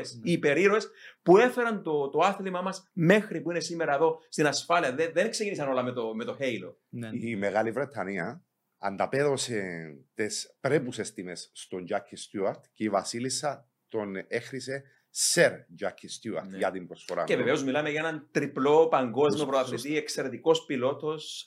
Μάριε, ε, δεν ξέρω αν έχεις κάτι να πεις για Spy 66 ή για κάτι άλλο. Ναι, για, ε, το ήθελα, τι ήθελα να προσθέσω είναι ότι ο Graham Hill ήταν τυχαία που είχε δει τον Jackie Stewart. Νομίζω ότι είχαν εξόδους ή πυρουέτες για ατυχήματα και αυτοί οι πιλότοι. Ναι, στο ίδιο σημείο. Ναι, στο ίδιο σημείο. Δεν, δεν σταμάτησαν να πούμε την αλήθεια εδώ, δεν σταμάτησαν να τον βοηθήσουν. Ναι, ναι. είχαν ναι. ήδη ατυχήματα και, ναι. και τον είδαν τυχαία. Ναι, ναι, ναι διότι ήταν, ήταν σε υπόγεια αυλή αγροτόσπυρου. Δεν θα τον έβλεπαν υπό κανονικές συνθήκες. Ε, ήταν αυτό που έχω πει ότι στο ΣΠΑ δεν υπήρχαν gun marshals, αστυνομικοί, νοσοκόμοι, τίποτα απλά. Ήταν παγιδευμένος ο Τζάκι Στιούαρτ. Τυχαία τον βλέπει ο Χιλ κάτι περίεργο να κινείται εκεί. Απλά βλέπει ένα μονοθέσιο. Πήγε να τρέξει να δει αν ο οδηγός έχει βγει μέσα. Και ο Μποντούραν είχε ατύχημα πιο μετά, όπου είχε δει το Χιλ και αυτό σε τρέξε πίσω για να βρει τον Τζάκι Στιούαρτ. Λίγο μετά στην έξοδο της Μάστα. Στην έξοδο, ναι. ναι, ναι, ναι. ναι. Ε, το κλειδί, όπως είχες πει, το είχε για να δείξει, ήταν λόγος τρόπος να δείξεις στους αγωνοδηγέ, ε, βασικά στους owners, αυτοί που είχαν τις πίστες, ότι αν εσείς δεν ασχολείστε με την ασφάλεια, πλέον ασχολούμαι εγώ για τον εαυτό μου. Ε, ναι, ήταν το SPA 66 ήταν ο λόγος που ο Τζάκι Στιούαρτ πλέον άρχισε ας το πούμε την εκστρατεία του στο να φέρει μπαριέρες, να φέρει ε, marshals, να, υπάρχει, να υπάρχουν αστυνομικοί, να υπάρχουν ε, νοσοκομιακά νοσοκομιακά κέντρα. Το κέντρο μου τον είχαν πάρει που τον είχαν βάλει στο πάτωμα ήταν ε, εγκαταστάσεις του Δευτέρου Παγκοσμίου Πολέμου ξεχασμένες. Ναι, ένα πράσινο αντίσκηνο ήταν. Ναι, ναι, ναι τίποτα άλλο. Ναι. Ε, όπου γι αυτό δεν υπήρχε καν τραπέζι, αυτό τον έβαλαν στο, στο πάτωμα. πάτωμα. Ναι. Και ναι. μετρούσε, λέει, τα τσίγαρα. Δηλαδή, πραγματικά φρίκι. Ε, Επίσης είχε μποϊκοτάρει τον Grand Prix του ΣΠΑ 69, ναι. γι' αυτό ε, αν δούμε τα ιστορικά του Grand Prix στο Βέλγιο, στο ΣΠΑ δεν είχε γίνει αγώνας για το λόγο ότι ε, ζητούσε αρκετά μέτρα ασφάλειας, κάτι το οποίο δεν μπορούσαν να το κάνουν εκείνη την εποχή. Το 69, ε, νομίζω μετά το μόνο που του είχαν δώσει ήταν κάποιες ανώμπαλε. Ναι, στα, ναι, ναι, στα υπόλοιπα ναι. χρόνια του Grand Prix του Βελγικού, ίσως 67-68, να είχαν απλά ανώμπαλε. Ε, είχε μποκατάρει αρκετά Grand Prix και το 72 στο Zandvoort, ε, το 70 στο Nürburgring. Να πω το 72 ότι πήγαινε, είχε κερδίσει το πρωτάθλημα και ο ίδιος είχε μποκατάρει να μην λάβει μέρος σε Grand Prix. Κάτι που ναι, ε, τώρα, τώρα μου θυμίζεις κάτι όμως. Τα έκανε όλα αυτά ο Στιούαρτ, προσπαθούσε να βάλει μπαριέρες όλες τις πίστες και μια χρονιά ερχόμενος από την Ελβετία είχα συναντήσει τυχαία στο αεροδρόμιο τον ε, παγκόσμιο πρωταθλητή Φόρμουλα του 1964, τον ε, μεγάλο Τζον Σέρτις, πρωταθλητής το 1964 με τη Ferrari, νικητή παρεμπιπτόντως της τρομερής κούρσας στο Σπα του 66, μέσα στην εφιαλτική βροχή ο Τζον Σέρτις. Και του λέω έτσι με ενθουσιασμό ότι ήμουν στο αεροπλάνο προηγουμένως ε, και διάβαζα για το νέο κάθισμα ασφαλείας Μιλάμε τώρα για 1999 που τον συνάντησα. για το νέο καθίσμα ασφαλείας, πρωτοβουλία του Jackie Stewart και μου λέει κάτι που με αποστόμωσε. Μου λέει, Oh, you know Jackie Stewart now. He always likes to associate himself with safety. Και αντιλήφθηκα, με προσγείωσε απίστευτα, γιατί αντιλήφθηκα ότι πολλοί από τους συνάδελφους του Jackie Stewart δεν συμφωνούσαν με αυτά που προσπαθούσε να κάνει τι πίστε, να κάνει τις πίστες ασφαλέστερες. Όχι γιατί ήταν ηλίθιοι και δεν νοιαζόντουσαν για τη ζωή τους, αλλά γιατί ήταν κάτι ξένο και άγνωστο. Και μου εξήγησε ο Τζον Σέρτις, παρόλο που με. Ε, έμεινα έτσι έκθαμβος στην αρχή και του λέω γιατί του λέω; Και μου λέει, διότι βλέπαμε ότι η, η εφαρμογή μπαριέρων στις πίστες ήταν ένα έξτρα εμπόδιο πιο κοντά στους τροχούς μας. Ναι. Όσο μακάβριο και αν ακούγεται, έτσι το έβλεπαν οι ίδιοι. Προτιμούσαν να υπάρχει δέντρο, το οποίο να είναι στα 20 μέτρα μακριά, παρά μια μπαριέρα δίπλα από τους τροχούς τους. Όσο απάνθρωπο και αν ακούγεται. Ναι, έτσι αλλά- ήταν τα μυαλά του, του 60 και είμαι τρομερά τυχερός που τυχαία τον συνάντησα τον, τον, τον Σέρτ. Πολύ προσγειωμένος άνθρωπος. Είχαμε ανταλλάξει τότε και τηλέφωνα και φάξ και ε, ερχόντουσαν στην Κύπρο με τον, ε, τον νεαρό γιο του, τον Χένρι Σέρτης, που δυστυχώς έχασε σε Ναι. εκείνο το ατύχημα Φόρμουλα 2, νομίζω. Το 2009 Ναι. που ήταν. Δύο Στον ή Branch- τρία. Στον, στον Branch Hatch ήταν. Το, Δύο ή τρία. Νομίζω το 2009. Όχι, όχι, για τη φ- ε, κατηγορία. Ε, Φο- νομίζω ήταν Φόρμουλα 2. Νομίζω πως ήταν δύο, γιατί ήταν η Ναι. επιστροφή Δεν τη επιμένω. ήταν η επιστροφή της Δεν Φόρμουλα 2 Ναι, ναι, ναι. ως όνομα από Φόρμουλα 3000 Φόρμουλα 2. Θυμάμαι την πίστα ήταν Brands Hatch, δεν θυμάμαι την ε, χρονιά ή σίγουρα αν ήταν Φόρμουλα 2. Εν πάση περιπτώσει, έχασε τον γιο του, Ναι. ο, ο John Surtees. ε, ναι. Κάτι που θέλω να πω για τον Jackie Stewart. Ε, όταν μποϊκόταρε για πρώτη φορά τον Grand Prix του 69, Ναι. ήταν έναν είδος σοκ για τους Υπόλοιπους για πιλότους. τους υπόλοι- υπόλοιπους πιλότους, αλλά περισσότερο ήταν ένα σοκ για, αυ- για τους ε, owners των Τους των- ιδιοκτήτες της ιδιοκτήτες πίστας. στο σιρκού, γιατί δεν περίμεναν ότι ένας οδηγός μπορούσε να μποκοτάρει και να σταματήσει να γίνει ο αγώνας, όπως δεν είχε γίνει ο αγώνας του 69. Ο, αν πάμε, αν ζούσαμε τώρα στην εποχή του 67, 68, 69, όταν ο Τζάκης Ναι. Σιουά ήταν σε ενεργό δράση, ε, ήταν ο ανεπιθύμητος χαρακτήρας της Φόρμουλα 1 που τον ένοιαζε η ασφάλεια, οι υπόλοιποι δεν μπορούσαν να αντιληφθούν τι θ- Με, ήθελε με το- το- εξαίρεση πιθανότατον Φιτιπάλτη. με εξαίρεση τον Φιτιπάρτη, ναι, που πιστεύω κάτι παρόμοιο, ε, τον- ο, ο Jack Hicks πάλι, Ο Jack Hicks, α- άλλη πλευρά. ναι. άλλη πλευρά, που ήταν λίγο αμφιλεγόμενες οι Ε, αποφάσεις του εναντίον. Jack Hicks. Ναι, ναι, ναι. Ε, το είχε κάνει στο Λεμάν, κάποιες φορές στη Φόρμουλα 1 ε, δεν τον ένοιαζε η ασφάλεια, αλλά ο Τζάκη Σιού ήταν ένας οδηγός ο οποίος ε, ήταν ο ανεπιθύμητος χαρακτήρας της Φόρμουλα 1 που τον ένοιαζε η ασφάλεια, ενώ όλους τους ένοιαζαν απλά πώς να πηγαίνουν πιο γρήγορα στην πίστα. Αλλά το 66 ναι, ήταν ο λόγος που ε, έκανε την εκστρατεία του, που πιστεύω το αποκορύφωμα ήταν το 73 στο Watkins Glen που είχε σκοτωθεί ο, ο Φρανσουά François. Σιβέρ, το ομόσταυλος του.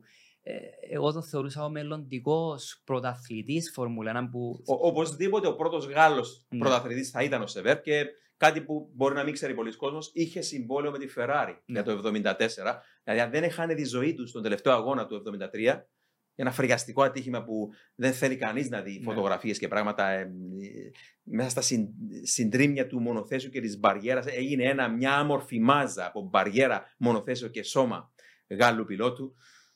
Ναι, άρα η ασφάλ... το οφείλω... ε, την ασφάλεια την οφείλουμε στον Τζάκι Στιουαρτ. Θα γινόταν, ναι, κάποια φάση θα γινόταν. Ίσως αλλά πολύ πιο αργά. Ίσως πολύ πιο αργά. Και, και ο ναι. ίδιος λέει ότι καθίσαμε ένα βράδυ με την Helen Stewart, τη γυναίκα του, στο κρεβάτι και μετρούσαμε πόσους φίλους χάσαμε στην πίστα. Πρώην πιλότους. Δεν μιλούσε μόνο για Φόρμουλα 1 βεβαίως. Και λέει όταν φτάσαμε στους 50, σταματήσαμε να μετράμε, λέει. Ήταν φρικτό. Και ε, ε, να, να πω κάτι εδώ. Μίλησες προηγουμένως για την ε, κούρσα του 69. Την μποϊκόταραν οι πιλότοι την κούρσα του 69 στο ΣΠΑ με ηγέτη τον Τζάκι Στιούαρτ. Δεν έγινε τελικά το 69 Ναι. το ΣΠΑ. Έγινε όμως με τροποποιήσεις η κούρσα του 70 που ήταν η τελευταία κούρσα στο παλιό ΣΠΑ. Λοιπόν, τι έκαναν εκεί, λίγο πολύ. Έβαλαν μπαριέρες, έβαλαν και ένα chicane, μετά, όσοι γνωρίζουν την παλιά πίστα, μετά τη στροφή Μαλμεντή, πριν ξεκινήσει η ευθεία μάστα δηλαδή, που επιβράδυνε και τα μονοθέσια καθώς έμπαιναν στη μεγάλη ευθεία και αυτό υποτίθεται ότι θα έριχνε, θα μείωνε και τη μέση ωραία ταχύτητα. Έτω λοιπόν, η μέση ωραία ταχύτητα, ή τουλάχιστον θυμάμαι ο ταχύτερος γύρος που σημειώθηκε από τον αείμνηστο, τον τρομερό Chris Amon που κυνηγούσε την ε, BRM του Μεξικανού Πέτρο Ροντρίγκε.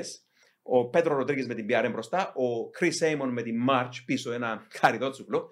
Και έγραψε τον ταχύτερο γύρο όλων των εποχών σε εκείνο τον τελευταίο αγώνα στο ΣΠΑ, σε εκείνη την τελευταία, τελευταίο γύρο της κούρσα. Ενώ ξεκίνησε να βρέχει, αποπειράθηκε σε συνεντεύξεις, το είπε μετά, αποπειράθηκε και πήρε τη Μάστα King στο βρεγμένο χωρίς να σηκώσει το πόδι του από τον γκάζι.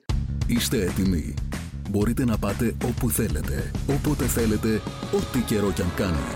Γιατί τα ελαστικά Michelin προσφέρουν επιδόσεις που φτιάχτηκαν να διαρκούν. Ανακαλύψτε τα ιδανικά ελαστικά για εσάς σε εξουσιοδοτημένους μεταπολιτές σε όλη την Κύπρο. Για περισσότερες πληροφορίες καλέστε στο 7777 1900. Με τη σφραγίδα ποιότητας της CTC Automotive. Απίστευτη αυτοκτονία από τον Chris Amon και έγραψε χρόνο, παιδιά, μέση ώρα ταχύτητα 244 και κάτι χιλιόμετρα την ώρα. Μέχρι σήμερα δεν κερδίζονται Grand Prix με τέτοιες ταχύτητες. Ε, Βεβαίως πόσα, ε, το 2017-18 έσπασαν στη νέα πίστα το φράγμα των 245 χιλιόμετρων την ώρα, αλλά τους πήρε τόσα πολλά χρόνια και τόση πολύ κατώθηση στην πλέον ήμερη νέα πίστα τους ΣΠΑ για να χτυπήσουν εκείνους τους χρόνους. Και παιδιά, μετά που είπαμε, η...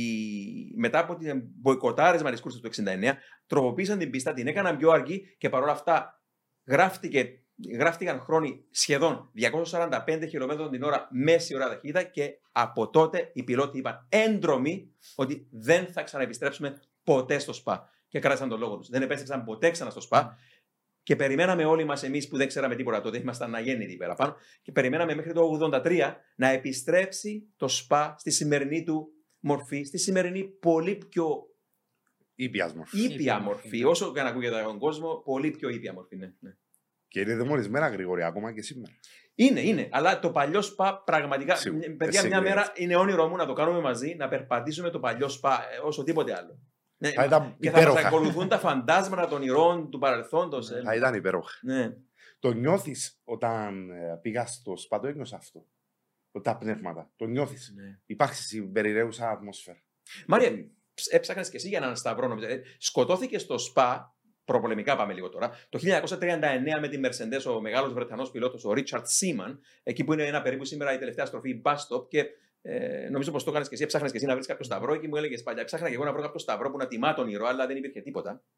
Ναι, είναι λίγο κρίμα που ε, σε τέτοιες πίστες που έχουν τόση μεγάλη ιστορία, που εξελιχθήκαν λόγω ε, πιλότων που έχασαν τη ζωή τους, να μην υπάρχει κάτι για να, ας το πω, να μνημονεύουμε τα άτομα τα οποία σκοτώθηκαν κατά τη διάρκεια του αγώνα, όπως είχαμε πει για το Μονακό. Υπάρχει άγαλμα του Ισχυρών, ε, αλλά δεν υπάρχει κανένα άγαλμα, υπάρχει, δεν υπάρχει κάτι που να θυμίζει τον Παντίνη. Ναι, σωστά το λες. Ε, πόσο μάλλον στη Μόντζα που είχαν χαθεί περισσότερα άτομα. ναι, στη Μόντα είναι, One πιο, είναι, Trips, πιο, ε, είναι η πιο αιματηρή πίστα. ακριβώς. Ναι, ναι. Ε, που εγώ το θεωρώ λίγο κρίμα που οι πίστες δεν δίνουν αφορόν τιμή στους οδηγούς που, που έχασαν τη ζωή τους. Που υπάρχει στο Μοντζουίκ Ναι. ε, μια ε, Πλακέτα. πλάκα, πλακέτα με τους ε, νικητές, αλλά δεν υπάρχει κάτι που να θυμίζει τους θεατές που είχαν. Και αυτή η πλακέτα δεν την ψάξεις να την βρεις, Ναι. δεν η την βρεις, οποία πρέπει να την είχαν- γνωρίζεις. Την είχαν βάλει τα τελευταία χρόνια, νομίζω Ναι, το ναι, ναι. 14, 2014-2015. Πολύ πιο πρόσφατα. πολύ πρόσφατα, να σκεφτούμε. Που η τα- τελευταία κούρσα έγινε το 75. Το 75, ναι. Πάντως, Μάρια, ως μέλο της McLaren στη Φόρμουλα 1, μίλησε μας και για το ΣΠΑ του 1968. Ε, το ΣΠΑ του 68 είναι το αγώνας καμάρι της, ε, της McLaren γιατί ήταν η πρώτη νίκη του Bruce McLaren στο ΣΠΑ. Ε, δεν ήταν μια τυχαία νίκη για τον Bruce McLaren για το λόγο ότι είχε έρθει κοντά στην νίκη αρκετές φορές ο Bruce McLaren. Συγκεκριμένα ήρθε κοντά στην νίκη το 1964 όταν είχε κερδίσει τον αγώνα ο Jim Clark Ο Jim Clark. που έχει τέσσερις συνεχόμενες νίκες από το 62, 63, 64, 65. Σωστά, ναι. Ε, συγκεκριμένα ναι, το, το τι είχε γίνει είναι κάτι το οποίο δεν υπάρχει περίπτωση να γίνει στα χρονικά της Φόρμουλα 1. Ότι ε, ο, ο Bruce McLaren είχε χάσει το καύσιμο, είχε πέσει η πίεση καυσίμου, αποτέλεσμα να είναι κυριολεκτικά λιγότερα από 100 μέτρα μακριά από την γραμμή τερματισμού, πλέον να τρέχει με λιγότερα από 20 χιλιόμετρα ανά ώρα, απλά να περιμένει την βαρύτητα να τον φέρει στη γραμμή τερματισμού για να βλέπει έναν Jim Clark να, ε, σαν βολίδα να τον προσπερνάει. Και ευτυχώς που το τελευταίο μέρος της πίστας είναι σχετικά πιο κατηφορικό. Ναι, ναι, ναι, ναι. Ήταν μετά τη Λασόρς. Μετά τη Λασόρς, ε, να τον προσπερνάει σε σημείο που ε, τον είχε, είχε κερδίσει τον αγώνα μόνο με τρία δευτερόλεπτα διαφορά. Αν σκεφτούμε ότι το 63 είχε κερδίσει με τον Bruce McLaren δεύτερο στα 5 λεπτά διαφορά. Ε, ούτε ο, ο Jim Clark δεν γνώριζε. Που νομίζω αυτή είναι η μεγαλύτερη. διαφορά. Από τις μεγαλύτερες. Η μια είναι χρονική, που ο Τζάκι Στιούαρ κέρδισε τη μεγαλύτερη χρονική διαφορά στο Nürburgring, δεν θυμάμαι τώρα, το 68 νομίζω, στην βροχή και στην Ομίχλη. Ναι. Είναι η πιο μεγάλη διαφορά που πέτυχε ποτέ από τον δεύτερο όσον αφορά α, χιλιόμετρα νομίζω Μμμ, απόσταση ναι. από τον δεύτερο, ενώ ο, ο Κλάρκ νομίζω ότι είχε να κάνει με γύρους νομίζω. Περισσότερη ναι, ναι, γύρι ναι, ναι. διαφορά από τον δεύτερο Ναι. Bruce McLaren. Το Ναι. 63 Το 63 ήταν 5 δευτερόλεπτα. Δια... 5, λεπ... 5 λεπτά. Πέντε sorry. λεπτά, ναι, αυτό, Πέντε αυτό έλεγα, λεπτά ναι, ναι, ναι, διαφορά ναι. με 3 δευτερόλεπτα διαφορά το 64 που μιλάω για, την... για τον αγώνα. Ο λόγος όμως που κερδίσει ο Jim Clark ήταν επειδή σε προηγούμενους γύρους είχε μπει στα pits. Ο Jim Clark οδηγούσε για τη Lotus με το Colin- του Colin Chapman, ο Bruce McLaren οδηγού... είχε οδηγήσει μόνο για την Cooper και μετά για την McLaren τη δική ε, του τη ομάδα. δική του ομάδα το 66. Ε, το τι είχε γίνει είχε μπει στα πίσω ο Jim Clark, όπου είχε υπερθέμαση του κινητήρα. Έτσι, οι μηχανικοί της Cooper για να βοηθήσουν τον Jim Clark του είχαν δώσει κρύο νερό για να επιταχύνουν το cooling procedure, δηλαδή να έρθει σε πιο χαμηλή θερμοκρασία των μονοθέσεων πιο γρήγορα, ώστε να μπορεί να βγει στην πίστα να αρχίσει να τρέχει. Όπου αν δεν γινόταν αυτό, ο Bruce McLaren θα μετρούσε την πρώτη του νίκη από το 1964. Που, 64, συγγνώμη. που πιστεύω κάτι δεν θα το δούμε τώρα στη Φόρμουλα 1 ε, να μπαίνει ένα μονοθέσιο στα pits και να βοηθάνε άλλοι μηχανικοί, είτε να τους κάνουν ένα pit stop είτε να τους βάλουν μία μπροστινή πτέρυγα. Ε, το τελευταίο που είδαμε στη Φόρμουλα πολύ συγκινητικό ήταν το 2000, ε, πότε ήταν ο Μαρκ Βέμπερ στη Μινάρτη του Πολ Στόταρτ όταν τερμάρισε πέμπτο στον Grand Prix της πατρίδας της Αυστραλίας και το 2005 ήταν, πότε ήταν, ε, ψέματα. Α, Ο Βέπερ ήταν όταν στην- αγόρασε ο, Πολ- ο Πολ Στόταρτ τη Μινάρτη. Ε, Το 2000, νωρίτερα, ε. νωρίτερα, δύο. δύο. Το 2 ή το 1. Το ένα ήταν, ήταν ο Αλόνσο Ήταν στη ο Αλόνσο. Μινάρτη. Το 2002. Το 2 πρέπει να είναι, το Το 2002, 2, ναι. που οι αντίπαλες ομάδες δεν είχε σαμπάνιες η Μινάρτη και τι πήραν σαμπάνιες για να Ναι. πανηγυρίσει ε, ο ντόπιο ήρωα Αυστραλός με τη Μινάρτη που τερμάτισε Στη θέση. πέμπτος. Ήταν Ναι. άθρος. Ναι, έλεγες όμως για το. Ε, Bruce άρα, McLaren. ε, άρα ο Bruce McLaren έπρεπε να περιμένει ακόμη ε, δύο, τρία, τρία, τέσσερα χρόνια το 68 για να πάρει την πρώτη του νίκη. Αλλά που- με τη δική του ομάδα, με τη δική του πορτοκαλί ομάδα, παπάγια. Που πάλι ήταν η ίδια ιστορία στο, στο Spa Francorchamps. Είχαν ξεμείνει από, από α, fuel Ναι. και πλέον κέρδισαν τον αγώνα που ούτε καν το είχαν καταλάβει. Ήταν, Που το- ήταν το- το πίστα είχε- οπωσδήποτε που, λόγω και του μήκους που ήταν, ήταν εύκολο να ξεμείνεις από καύσιμο. Ναι, ναι, ναι. Ο, I mean, του, mm. του το είχε πει ένας μηχανικός της BRM ότι κέρδισε τον αγώνα, που πλέον θεωρείται ε, η νίκη καμάρι στη McLaren γιατί δεν ήταν τυχαία νίκη. Ο Bruce McLaren από το 63 ήταν μαχόμενος για να πάρει νίκη στη- στο ΣΠΑ, που τελικά ήρθε το 68. Κρίμα που δεν μπόρεσε να το επαναλάβει το 69, γιατί η- το ΣΠΑ ήταν μια πίστα που άρμοζε αρκετά καλά στις επιδείξεις του Bruce McLaren. Λόγω του 69 δεν πήγε να τρέξει. Ήταν λόγω- ιδιαίτερα γρήγορος σε, γρήγορες, Ναι. σε πίστες με γρήγορες τροφέ ο Bruce Ναι, McLaren. ναι, ναι, Το απέδειξε αυτό και στα Κανάμ. ναι. Αλλά ε, μου άρεσε που είπες ότι του είπαν κάποιοι του Bruce McLaren ότι δεν γνώριζε ο ίδιος ότι κέρδισε, ότι κέρδισε. Και θυμάμαι τώρα μια πάρα πολύ όμορφη ιστορία που μου είπε ένας, ε, ο γιος κάποιου εστιατόρα.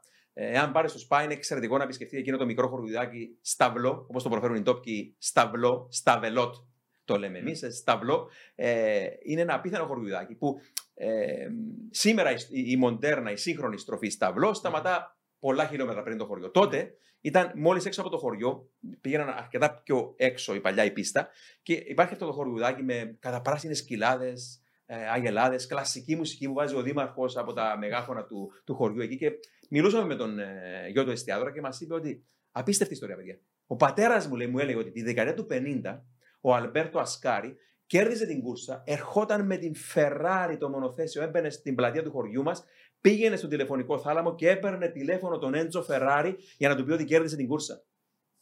Απίστευτο. Απίστευτο. Γεννηθήκαμε λάθος εποχή.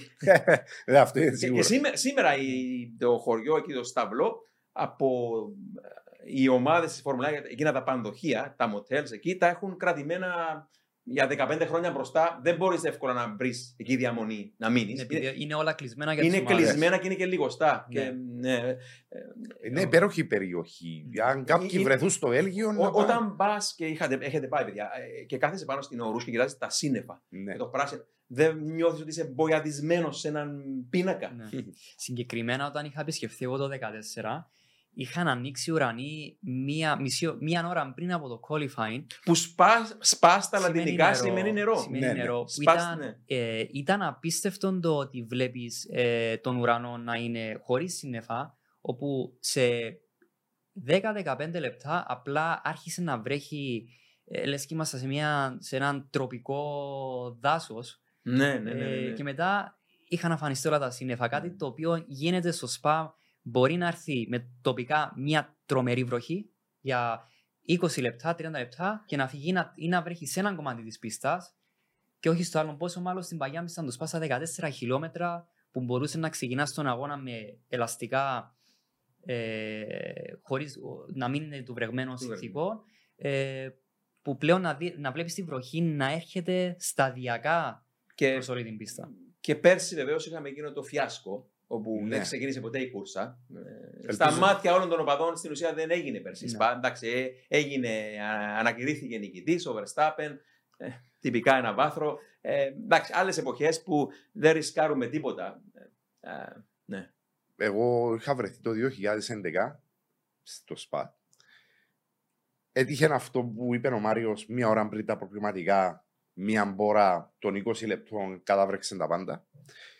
Ήμουν τυχερός διότι είδα έναν από τους καλύτερους αγώνες του Μάικλ Σούμαχερ. Μπροστά μου του έφυγε ο τροχός. Καθόμουν στην Ορούш, μόλις πέρασε από τη Ορούш, του έφυγε ο τροχός. Δεν ήταν βιδωμένο σωστά με τη μεσέντε του και έχασε τα προκληματικά. Ξεκίνησε από το τέλος του Grid την Κυριακή. Κατατάχ- Κατατάχθηκε πέμπτος. Ήταν από τους καλύτερους του αγώνες. Πάντα στο σπα Ναι. ο Σούμαχερ. Πάντα, μα ήταν φοβερός. Φοβερός. Ήταν 20 χρόνια από την πρώτη του Μμ. παρουσία στο ΣΠΑ. Α, το 91 η Το παρουσία. 91, ναι. Γενικά ήταν εξαιρετικός όλο το τρίμερο. Ε, είχα δει το μεγαλείο του Νιούι ότι μπορεί, μιας και είχαμε σήμερα θέμα για το, η στρατηγική, να πούμε ότι ο αεροδυναμιστής και μετοχό της Red Bull είχε πάρει προσωπικά την απόφαση αλλαγής στρατηγικής για τα pit stop. Κέρδισαν τον αγώνα. Θυμάμαι και τα δάκρυα τους στις γιγαντοοθόνε, διότι είχαν τρομερή φθορά τότε η Red Bull και μάλιστα με ένα-δύο. Άλλος ο μεγάλος ο Ξύνους, ο Έντρια Νιούι. Ναι. Είχα δει το προσπέρασμα της δεκαετίας του Μακ Βέμπερ στον Αλόσο από την εξωτερική της Ορούш και εκείνον έτυχε και είχα κατεβεί από την κερκίδα Τρομερό προσπέρασμα. και έγινε μπροστά μου Δημήτρη. Είχα κατεβεί κάτω στην Ορούш, κάτω τελείως και ακριβώς εκεί που στεκόμουν φαινόταν καθαρά και είδα το προσπέρασμα ακριβώς live μπροστά μου. Εγώ ήμουνα στο ΣΠΑ όταν έκανε ο Μίκα Χάκινεν το θρελικό προσπέρασμα πάνω στον Το 2000. Μάικλ Σούμακερ το 2000 όταν ο Ζώντα ήταν στη μέση. Ναι. Για να πω την αλήθεια, δεν ήμουνα πάνω στη συγκεκριμένη στροφή. Ε, αλλά η αντίδραση της κερκίδας μας όταν έφτασαν μπροστά μας οι δύο πιλότοι με πλέον την ε, ασημένια Ναι. βολίδα μπροστά από την κόκκινη ήταν έκρηξη συναισθημάτων που ήταν ε, μια α- απίστευτη μαγεία. Αλλά είχα την τύχη επίσης να ήμουν στο Σπα όταν κέρδισε την τελευταία του νίκη, την έκτη και τελευταία του το 2002, ο Μάικλ Σουμάχερ με τη Ferrari. Ένας Μάικλ Σουμάχερ που θα έλεγα ότι δεν μπορώ να το πω αλλιώς. Ήταν υπνωτικός εκείνο Ναι. το απόγευμα. Ο τρόπος που ανέβαινε την Eau Rouge με δεύτερο τον Ρούμπενς Μπαρικέλο με την άλλη Ferrari και είχα δει και το πιο μεγάλο σκάνδαλο που έχω δει μπορεί στη ζωή μου σε πίστα. Ένας πανύψηλος τύπος που καθόταν δίπλα μου, παιδιά, πάνω στην Eau Rouge που καθόμουν. Ο τύπος που ήταν δίπλα μου, παιδιά, αποκοιμήθηκε. Αν είναι δυνατόν. Σκάνδαλο. Ό,τι- Ό,τι πιο σκάνδαλος δεν έχω δει ποτέ, ποτέ σε πίστα πραγματικά. Ήταν η Πώς πρώτη- μπορείς, πώς μπορείς. Ήταν η πρώτη μου επαφή με τον Μάικλ Σούμαχερ. Είχα νιώσει ιδέω. Το θυμάμαι ως τώρα την ώρα που πέρασε από μπροστά μου ο Μάικλ Σούμαχερ. Ήταν μαγικός. Δηλαδή δεν έχει, δεν έχει αγώνα στο Σπα, ξεκινώντας όπως είπες το 91 με την ντεμπούτο του με την ε, Jordan, Jordan. πρώτη του πρώτος του αγώνας στη Φόρμουλα 1. Μετά η πρώτη του νίκη το 92 με την ε, Benetton, νίκη το 95 από 16ο που ξεκίνησε. Ε, με- με- ποια κούρσα να πάρεις και ποια να αφήσεις. Ήταν πάντα ε, μαγικός στο Σπα ο Μάικλ Σουμάχερ, Μάριε. Ναι. Ναι, στο Σπα, ό,τι κούρσα και να γίνει μόνο η εμπειρία να δεις το ανέβασμα των μονοθεσιών στην Eau Rouge, πιστεύω ε, αξίζει τα λεφτά, πόσο μάλλον να βλέπεις μάχες ε, ε, όπως μας έχει πει ο Σπύρος που ε, Τροχό με τροχό τροχό πάνω με στην τροχό, ορούς. Ναι. Δηλαδή το βλέπεις στο YouTube και δεν μπορείς να φανταστείς πώς είναι από Και κοντά. μικρή, μικρή συμβουλή την εποχή που είχε έντονη ήχο η Φόρμουλα 1. Εγώ πάντα σύστηνα στου φίλου να μην καθίσουν κερκίδα πάνω στην ορούσα, αλλά στον πάτο ε, και να βλέπουν την ορούσα από πίσω γιατί σε κτυπάνε οι εκρήξεις από τις εξατμίσεις. Ο ήχος είναι πολύ πιο έντονος όταν είσαι από πίσω για να ανεβαίνεις το Ναι, μονοθέσιο. Που είναι. Ε, Όλες οι αισθήσεις Γι' αυτό- δουλεύουν. Γι' αυτό δεν ενοχλεί Υπερορίες. τους πιλότους, δεν ενοχλούσαν τους πιλότους ο ήχος. Διότι ήταν πίσω. Ναι, και όταν ναι, είναι πίσω δεν ναι, σε Ναι, ενοχλεί. ναι. Τώρα, όμως, είπες προηγουμένως ένα τρομερό όνομα. Ο, ο Μάικολ Σούμακερ της εποχής του, αν θέλεις, ή ο, ο Άιρτον Σένα της εποχής του, δεκαετία του 60, ο μεγάλος Jim Clark, ο οποίος είπες, Μάρε, κέρδισε τέσσερις συνεχόμενες φορές το ΣΠΑ από το 62, 63, 64, 65. Όπως και ο Σένα κέρδισε τέσσερις συνεχόμενες, Μμμ. πέντε στο σύνολο, τέσσερις συνεχόμενες 88, 89, 90, 91 ο Άιρτον Σένα. Ε, να πούμε ότι ο Clark ήταν όπως και ο Σούμακερ άτρωτος στο παλιό ΣΠΑ, Μμμ. ο καλύτερος πιλότος, ίσως. Και να πούμε εδώ ότι η φήμη που κυκλοφορούσε είναι ότι ο Jim Clark έτρεμε το παλιό ΣΠΑ, το φοβόταν. Και α, αν ψάξει κανείς, θα βρει τους λόγους που φοβόταν. Δεν, δεν είναι γιατί είχε να κάνει με τις ικανότητε του ή γιατί τον τρόμαζε η πίστα. Είχε να κάνει ένα περιστατικό που του έτυχε στο πρώτο Grand Prix στο οποίο έλαβε μέρος στο ΣΠΑ. Ε, Πρώτη φορά έλαβε μέρος ο Jim Clark στο ΣΠΑ το 1960, όταν έκανε τον τεπούρο του στη Φόρμουλα 1 με την Lotus του ε, θρελικού Colin Chapman.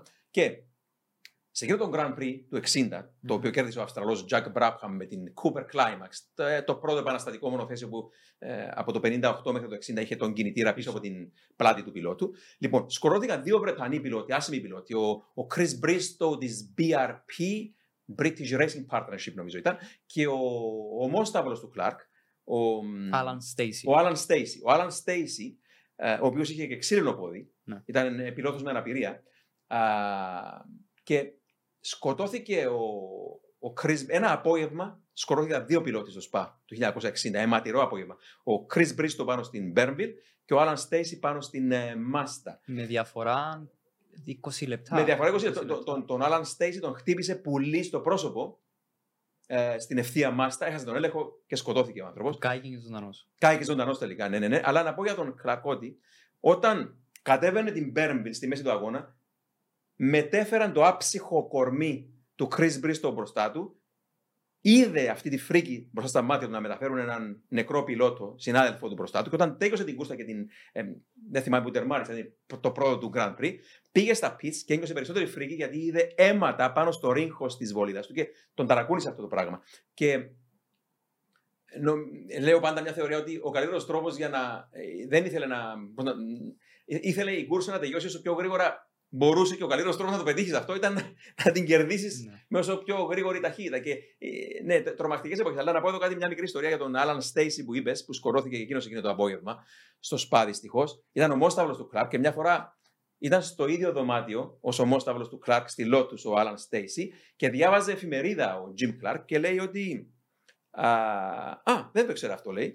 Ε, Ένας από τους συνάδελφούς μας ε, έχει αναπηρία και έχει ξύλινο πόδι.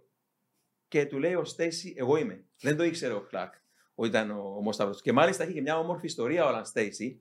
Αίμνηστη, τρομερή ήρωες, άσημοι ήρωες φυσικά σήμερα, δεκαετία- 1960 τώρα. Ε, ο Στέισι έλεγε ότι εκείνη την εποχή, η Μάρια γνωρίζεις πολύ καλά και μέχρι σήμερα, ε, τους κάνουν ιατρικές εξετάσεις και όταν, το είχε μυστικό το ξύλινο πόδι, δεν το γνώριζε κανείς. Ε, όταν τον έλεγχαν το πόδι, τα πόδια του, ε, λέει, ε, δεν θυμάμαι ποιο πόδι τώρα, νομίζω το, το δεξί ήταν ξύλινο, ε, και όταν λέει ε, ε, έλεγχαν τα πόδια μου, τους έδειχνα, ε, απασχολούσα τον ε, γιατρό, λέει, και του έδειχνα δύο φορές το αριστερό πόδι. Για Και να το περάσεις κρατού- κρατού- εξετάσει. κρατού- κρατούσε μυστική την αναπηρία του. Εντάξει, 1960 τώρα. Άλαν Στέις. Ναι, ήταν ο αγώνας που είχε το μεγάλο ατύχημα ο Στέρλινγκ Μος. Ναι, ο- πάνω στην ίδια στροφή, πάνω στην Bernville στην που, Bernville, που είχε ο στην Μπρίστο Παρασκευή στα, προ- ε, στο practice με τη Lotus. με τη Lotus πάλι. Βασικά ήταν ένας αγώνας ο Νομίζω οποίος, έσπασε, έσπασε τροχός. ε, έσπασε τροχός. Ή- Συγκεκριμένα το τι είχε γίνει ότι ε, πίσω του ήταν ο Bruce McLaren. Ναι. Ακολουθούσε κατά τη διάρκεια του πράκτη στον ε, στεριγμό, ώστε να μάθει από τον καλύτερο το πώς είναι να οδηγεί στο ΣΠΑ. Όπου ήταν ένα ατύχημα το οποίο είχε ε, εκτοξευτεί έξω από το Από μονοθέσιο. το μονοθέσιο. Και λέει στιγμή έπεσα στο χώμα και Ναι. έχασα την όραση μου. λέει. Ναι. Το, το, το πιο τρομακτικό λέει δεν έβλεπα. Για κάποια δευτερόλεπτα δεν έβλεπε. Και έπαθε σοκ ο Στέρλινγκ Μος. Ναι. Ε, που πιστεύω ότι είναι οι λόγοι που είχε γίνει τόσο ανεξαίσιος ο Μπρουζ Μακλάρεν στο ΣΠΑ. Να, να πω εδώ ότι για να βάλουμε ακόμα άλλη μια φορά τον κόσμο, αν θέλετε, εντό αεροικών, στο πιλωτήριο, πάνω στην Μπέρνβιλ που είχε το ατύχημα την Παρασκευή που λες ο Στέρλινγκ Μος, που σκορώθηκε την Κυριακή ο Chris Bristow, ότι είναι μια στροφή που σύμφωνα με τα λόγια του, του αείμνηστου πλέον που πέθανε πριν από κανένα μήνα, ο Τόνι Μπρούξ, νικητής με την θρελική Van Wall στο ΣΠΑ το 58, λέει ο ίδιος ότι όταν είχες ένα μονοθέσιο καλά ισορροπημένο όπως η δική μου Van Wall το 58 που κέρδισα, λέει, έστριβες πάνω στην Μπέρνβιλ, το έβαζες εκεί σε ανάποδο τιμόνι, έλεγχες την ουρά με τον γκάζι, λέει, και με 250 χιλιόμετρα την ώρα ατέλειωτη δεξιά στροφή που αγκα, αγκάλιαζε σχεδόν το ομώνυμο χωριό Μπέρνβιλ εκεί και λέει έμενες εκεί για κάτι που έμοιαζε με ένα ολόκληρο λεπτό, λέει. Ναι. Δεν ήταν ένα λεπτό, αλλά λες και ήσουν ένα λεπτό ανάποδο τιμόνι εκεί, πάνω στη στροφή, χωρίς μπαριέρες, παιδιά. Ε, Ε, Μιας και αναφέραμε τον Jim Clark, βασικά δεν μπορούμε να μιλήσουμε για Spa Francorchamps αν δεν μιλήσουμε για Jim Clark. Ε, τον οποίο εγώ προσωπικά το θεωρώ ότι ίσως είναι ο καλύτερος οδηγός που είχαμε ποτέ στη Φόρμουλα 1. Ε, δεν μπορώ να διαφωνήσω. ε, ε, εγώ προσωπικά τον Σπουδαίος. έχω ως τον καλύτερο οδηγό που έχει περάσει από τη Φόρμουλα 1, τον Jim Clark. Ε, να αναφέρω την νίκη του το 63, ε, που δείχνει επίσης ο χαρακτήρα του. Ε, Πώ είχαμε μπει, κέρδισε τον αγώνα, ε, είχε προσπεράσει όλους τους οδηγούς με ένα γύρο εκτό από τον Bruce McLaren που προσπέρασε τον εαυτόν του τον Bruce McLaren με αποτέλεσμα να, τερ- να τερματίσει δεύτερος με 5 λεπτά διαφορά. Ε, κατά τη διάρκεια του αγώνα είχε χάσει την πέπτη ταχύτητα. Το είχε καταλάβει ότι όταν ήταν στο Μάστα στην ευθεία, ε, έπρεπε Συγγνώμη, Μάρια, το να χάσεις την πέμπτη σχέση στο ΣΠΑ είσαι νεκρός. ναι. Ε, έπρεπε να έχει το δεξί του χέρι καρφωμένο στο κυβότιο για να κρατάει την ταχύτητα να οδηγά με το ένα χέρι. Πλέον άρχισαν να βρέχει στο σπα, όπου είχε σκεφτεί ο Jim Clark ότι καλύτερα να, να μείνω με την τέταρτη ταχύτητα, που πλέον μπορώ να τρέχω με δύο χέρια στο τιμόνι, αλλά γνώριζε ότι η, η ζωή του κινητήρα θα περιοριστεί, περισσότερο καύσιμο, λιγότερες top speed. Πάλι κέρδισε το σπα, προσπέρασε όλους τους οδηγούς εκτός από τον Μακλάρεν. Επίσης είχε τρέξει με ένα μονοθέσιο το οποίο είχε ακόμη το setup του Μονακό της προηγούμενης, ε, ε, του προηγούμενου αγώνα, γιατί νομίζω ότι το 63 είχαν αρχίσει πρώτα Μονακό και δεύτερος αγώνας είχαν πάει στο ΣΠΑ. Ναι, συνήθως ήταν έτσι. Συνήθως. Ε, το και- Μάιο. το Μάιο, ναι. Κέρδισε τον αγώνα και αυτό που δείχνει το χαρακτήρα του είναι ότι δεν είχε να αναφέρει καν ότι είχε πρόβλημα με τις ταχύτητες, ότι είχε χάσει με την ταχύτητα γιατί δεν ήθελε να ντροπιάσει τον, τον Κόλλι Chapman, αλλά να χαρούν όλοι για την νίκη που αυτό το λέω για το λόγο ότι τα τελευταία χρόνια βλέπουν τους οδηγούς όταν κερδίζουν έναν αγώνα. Το πρώτο πράγμα που θέλουν να κάνουν ώστε να δείξουν την νίκη είναι ότι είναι πιο θεαματική, να αρχίζουν να λένε τις δυσκολίες Μμμ, της νίκης ναι. ε, παρά να δείξουν τον ενθουσιασμός ότι έχουν κερδίσει έναν Grand Prix. Όπου κάτι το οποίο ο Jim Clark θεωρούσε ότι θα ντρόπιαζε το αφεντικό του να κερδίσει αγώνα και το πρώτο πράγμα που θα ήταν ότι δεν είχα ε, κυβότον ταχυτήτων. Ναι, ναι. Μιλώντας για πιο πρόσφατε εποχές, τώρα έρχεται στο μυαλό μου που παντρεύεται και με το παρελθόν μια ιστορία. Όταν, όταν περιέγραφα στην Κυπριακή τηλεόραση στο ΡΙΚ τον Grand Prix του Βελγίου το 1995, α, θυμάμαι ότι τότε επειδή διάβαζα βρετανικό περιοδικό το Autosport, ε, τα, οι χάρτες της πίστας κλπ. ήταν όλα σε μίλια και λέγαμε, από την, στη μετάδοση λέγαμε ότι μπαίνουν ε, ε, βγαίνουν από την Ορούς και μπαίνουν στην ευθεία Κέμελ και αναπτύσσουν 200 μίλια την ώρα. Και η τηλεφωνήτρια του, του ΡΙΚ έπαιρνε τηλεφωνήματα από τον κόσμο και μας ένωναν εμά με τη τηλεφωνήτρια και μας λέει η τηλεφωνήτρια, μ, παίρνει κόσμο και λέει: Είναι αδιανόητο να λέτε ότι αυτές οι, αυτά τα αυτοκινητάκια τρέχουν με 200 μίλια την ώρα. Και χωρίς να προσβάλλω, άκουσα αυτό που είπε η κοπέλα και στη μετάδοση μου μετά συνέχισα και λέω να πούμε εδώ ότι στο ΣΠΑ, το, το Grand Prix του Βελγίου, ε, φιλοξενεί πίστα του ΣΠΑ από το 1925 και να πούμε εδώ ότι στην θρελική δεκαετία του 30 οι πολίτες Grand Prix σε αυτή την ευθεία ξεπερνούσαν τα 200 μίλια την ώρα στην τελική ταχύτητα. Πόσο μάλλον το 95. Άρα η ιστορία πρέπει να την ψάχνεις. Ναι. Η Φόρμουλα 1 είναι πάντα ήταν τρομακτικές ταχύτητες. Δεν είχε να κάνει με αυτοκίνητα δρόμου. Και η αλήθεια να λέγεται ότι. Εντάξει, και γνωρίζω και τους δύο σας. Δεν έχουμε ιδιαίτερο ούτε εμείς πάθος με αυτοκίνητα α, δρόμου όσο με την. ε, η- Το πάθος μας είναι η Φόρμουλα 1 και ε, είναι ευλογία να ασχολείσαι νομίζω με τη Φόρμουλα 1. Σίγουρα είναι ευλογία. Ε, τα αυτοκίνητα έχουν τόσο καταιγιστική τεχνολογία σε θέματα κινητήρων, σε θέματα αε- αεροδυναμικά, που είναι δύσκολο να τα αντιληφθεί ένας απλός άνθρωπος αν δεν το ψάξει. Ναι. Και όταν βλέπουμε τους ανθρώπους που πολλές φορές τους κριτικάρει ο κόσμος, κάποιες φορές δίκαια, κάποιες άδικα, μιλούμε για εξαιρετικούς πανέξυπνους μηχανολόγους. Μμμ. μηχανολόγους. Δηλαδή, ένας αεροδυναμιστής στη Φόρμουλα 1, να πούμε, ότι θα μπορούσε άνετα να διακριθεί στην NASA.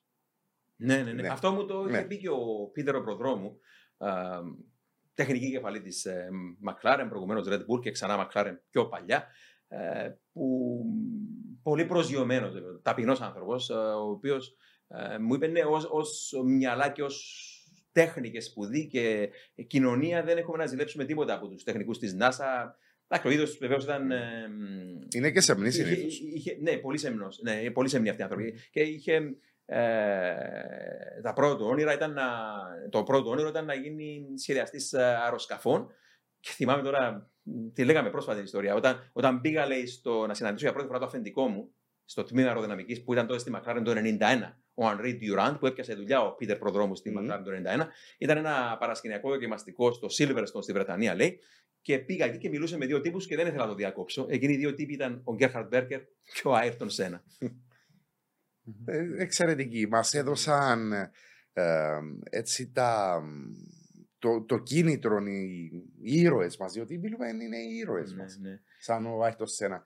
Θυμάσαι Δημήτρη που το συνάντησες στην Ιταλία; Εντάξει, αυτό είναι κάτι το οποίο μοιάζει με όνειρο. Αν δεν είχα εκείνη την ε, φωτογραφία που τον ε, τράβηξα στη, στη Μόντζα το 93, με αξίωσε ο Θεός να πάω στην τελευταία φορά που αγωνίστηκε στη Μόντζα πρωτού τον χάσουμε ο Άιρτον Σένα και ήταν στο driver's briefing το πρωινό πριν από την ε, ε, εκκίνηση του αγώνα Ναι. που πήγαιναν για να τους μιλήσει ο, ο Αλιτάρχης για την ε, διεξαγωγή του αγώνα, την ομαλή διεξαγωγή του αγώνα και ε, πραγματικά είναι η πρώτη φορά στη ζωή μου που ένιωσα ότι οι λέξεις ηλεκτρισμένη ατμόσφαιρα δεν είναι σχήμα λόγου, γιατί παρόλο που δεν μιλούσα Ιταλικά, γύρω μου παραπάνω ο κόσμος ήταν, ήταν Ιταλοί το 1993 στη Μόντζα. Ε, μιλάμε τώρα για το κτίριο, το καινούργιο το κτίριο του Paddock, που στεκόμασταν μέσα και περνούσαν εκεί από μπροστά μας οι πιλότοι. Όχι οι πιλότοι της Ferrari, γιατί λόγω τυφώζη Πρέπει να πάω από αλλού. πήγαν από μυστικό πέρασμα ο Μπέρκερ με τον Αλεζή.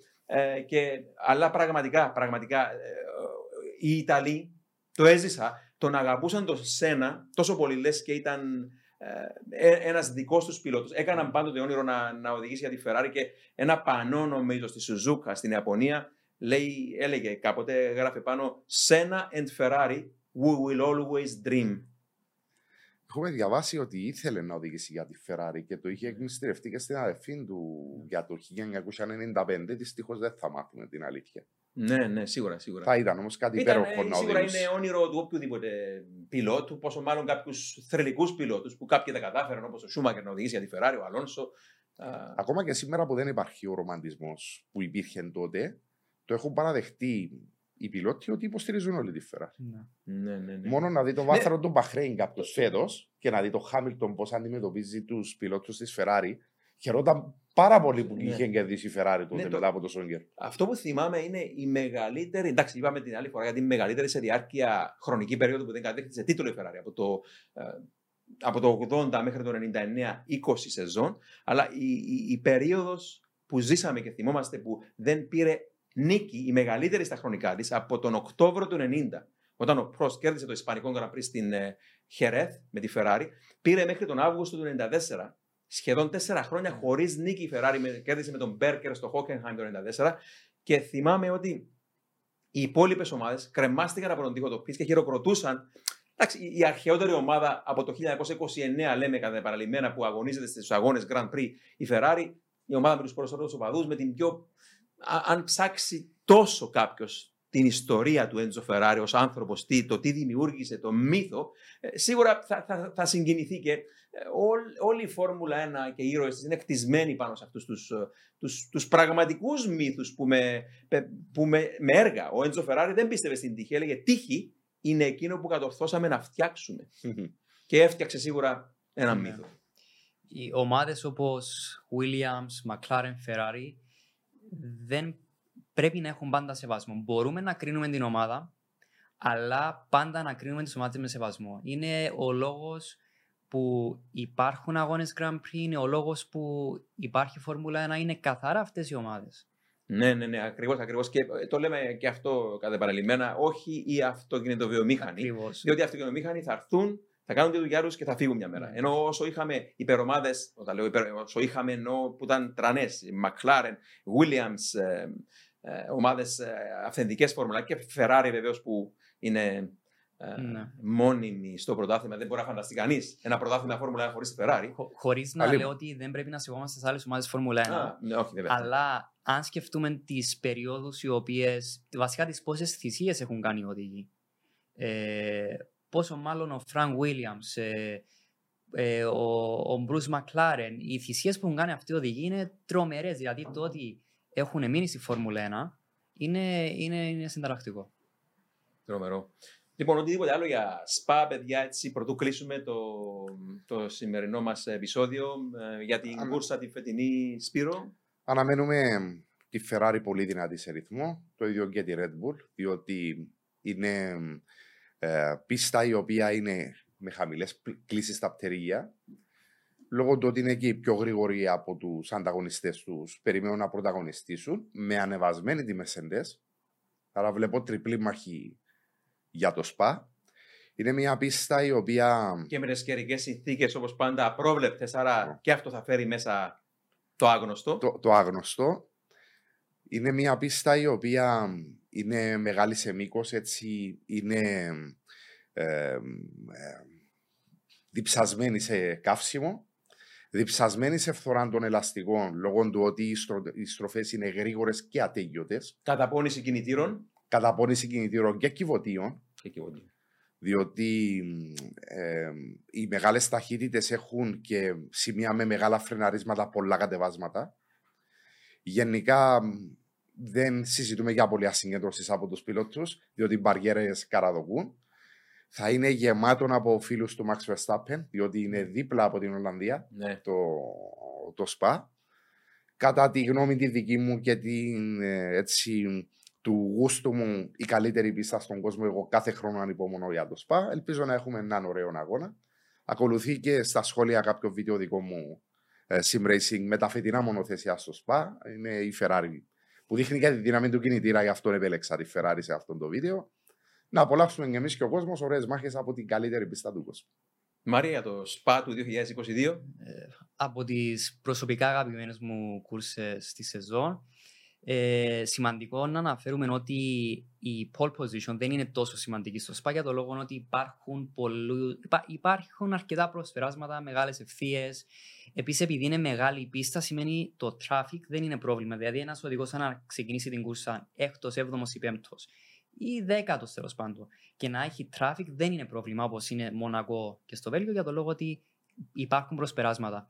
Ε, το μόνο, ε, η με- μεγαλύτερη πρόκληση στο ΣΠΑ είναι ότι είναι μια μεγάλη πιστά, είναι, γίνονται λιγότερα pit stops γενικά, άρα σημαίνει ότι το χειρότερο που μπορεί να γίνει σε μια ομάδα είναι να βρίσκεται με λάθος ελαστικό στην πίστα, γιατί είναι ένας, ε, μια πίστα που θέλει σχεδόν ένα λεπτό και 45-50 δευτερόλεπτα να την ολοκληρωθεί ένας γύρος. Ε, εξού και ο λόγος που δεν βλέπουμε testing στο SPA και το βλέπουμε στην Παρσελώνα, ο οποίος θέλει γύρω στο ένα λεπτό να κάνεις ένα γύρο. Ε, για αυτόν τον λόγο, ότι να βρεθείς με το λάθος ελαστικό έξω στην πίστα, όπως για παράδειγμα να βρεθούν με hard ενώ πρέπει να ήταν σε medium, είναι, μπορεί να τους χάσουν ε, δευτερόλεπτα, αρκετά δευτερόλεπτα αγώνα. Ε, Κλείνοντας, ε, μια έχω μιλήσει για ιστορία του SPA. Ε, προσωπικά πιστεύω ότι το SPA έχει όλη την ιστορία της Φόρμουλα 1. Ε, το μόνο που τους λείπει στο SPA είναι ένας Gilles Villeneuve που, ε, που δεν... Που την έχασε για μια χρονιά το ΣΠΑ. Ακριβώς, που την Δυσκολώθηκε έχασε. στο Ζόλτερ το 82 και το 83 Ναι, επέστρεψε, επέστρεψε. το ΣΠΑ στη Φόρμουλα 1. Ναι. Που, που είναι το όνειρο μου να δω τον Gilles Villeneuve πάνω στην Ορούζ. Ακριβώς. Ε, για μένα... Είδαμε το γιο. Ναι.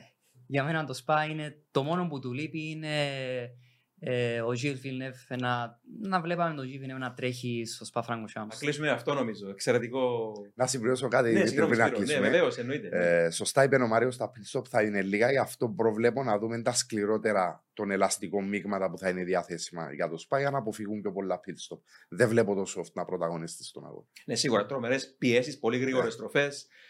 Λοιπόν, ευχαριστώ για άλλη μια φορά, παιδιά. Ήταν απόλαυση που σας είχα εδώ μαζί μου. Να ευχαριστήσουμε και όλο τον κόσμο που ε, μας είδε και μας άκουσε. Ε, να ευχαριστήσουμε και τον χορηγό μας, τα ελαστικά της Michelin. Και μέχρι το επόμενο επεισόδιο, οδηγείτε όλοι με ασφάλεια.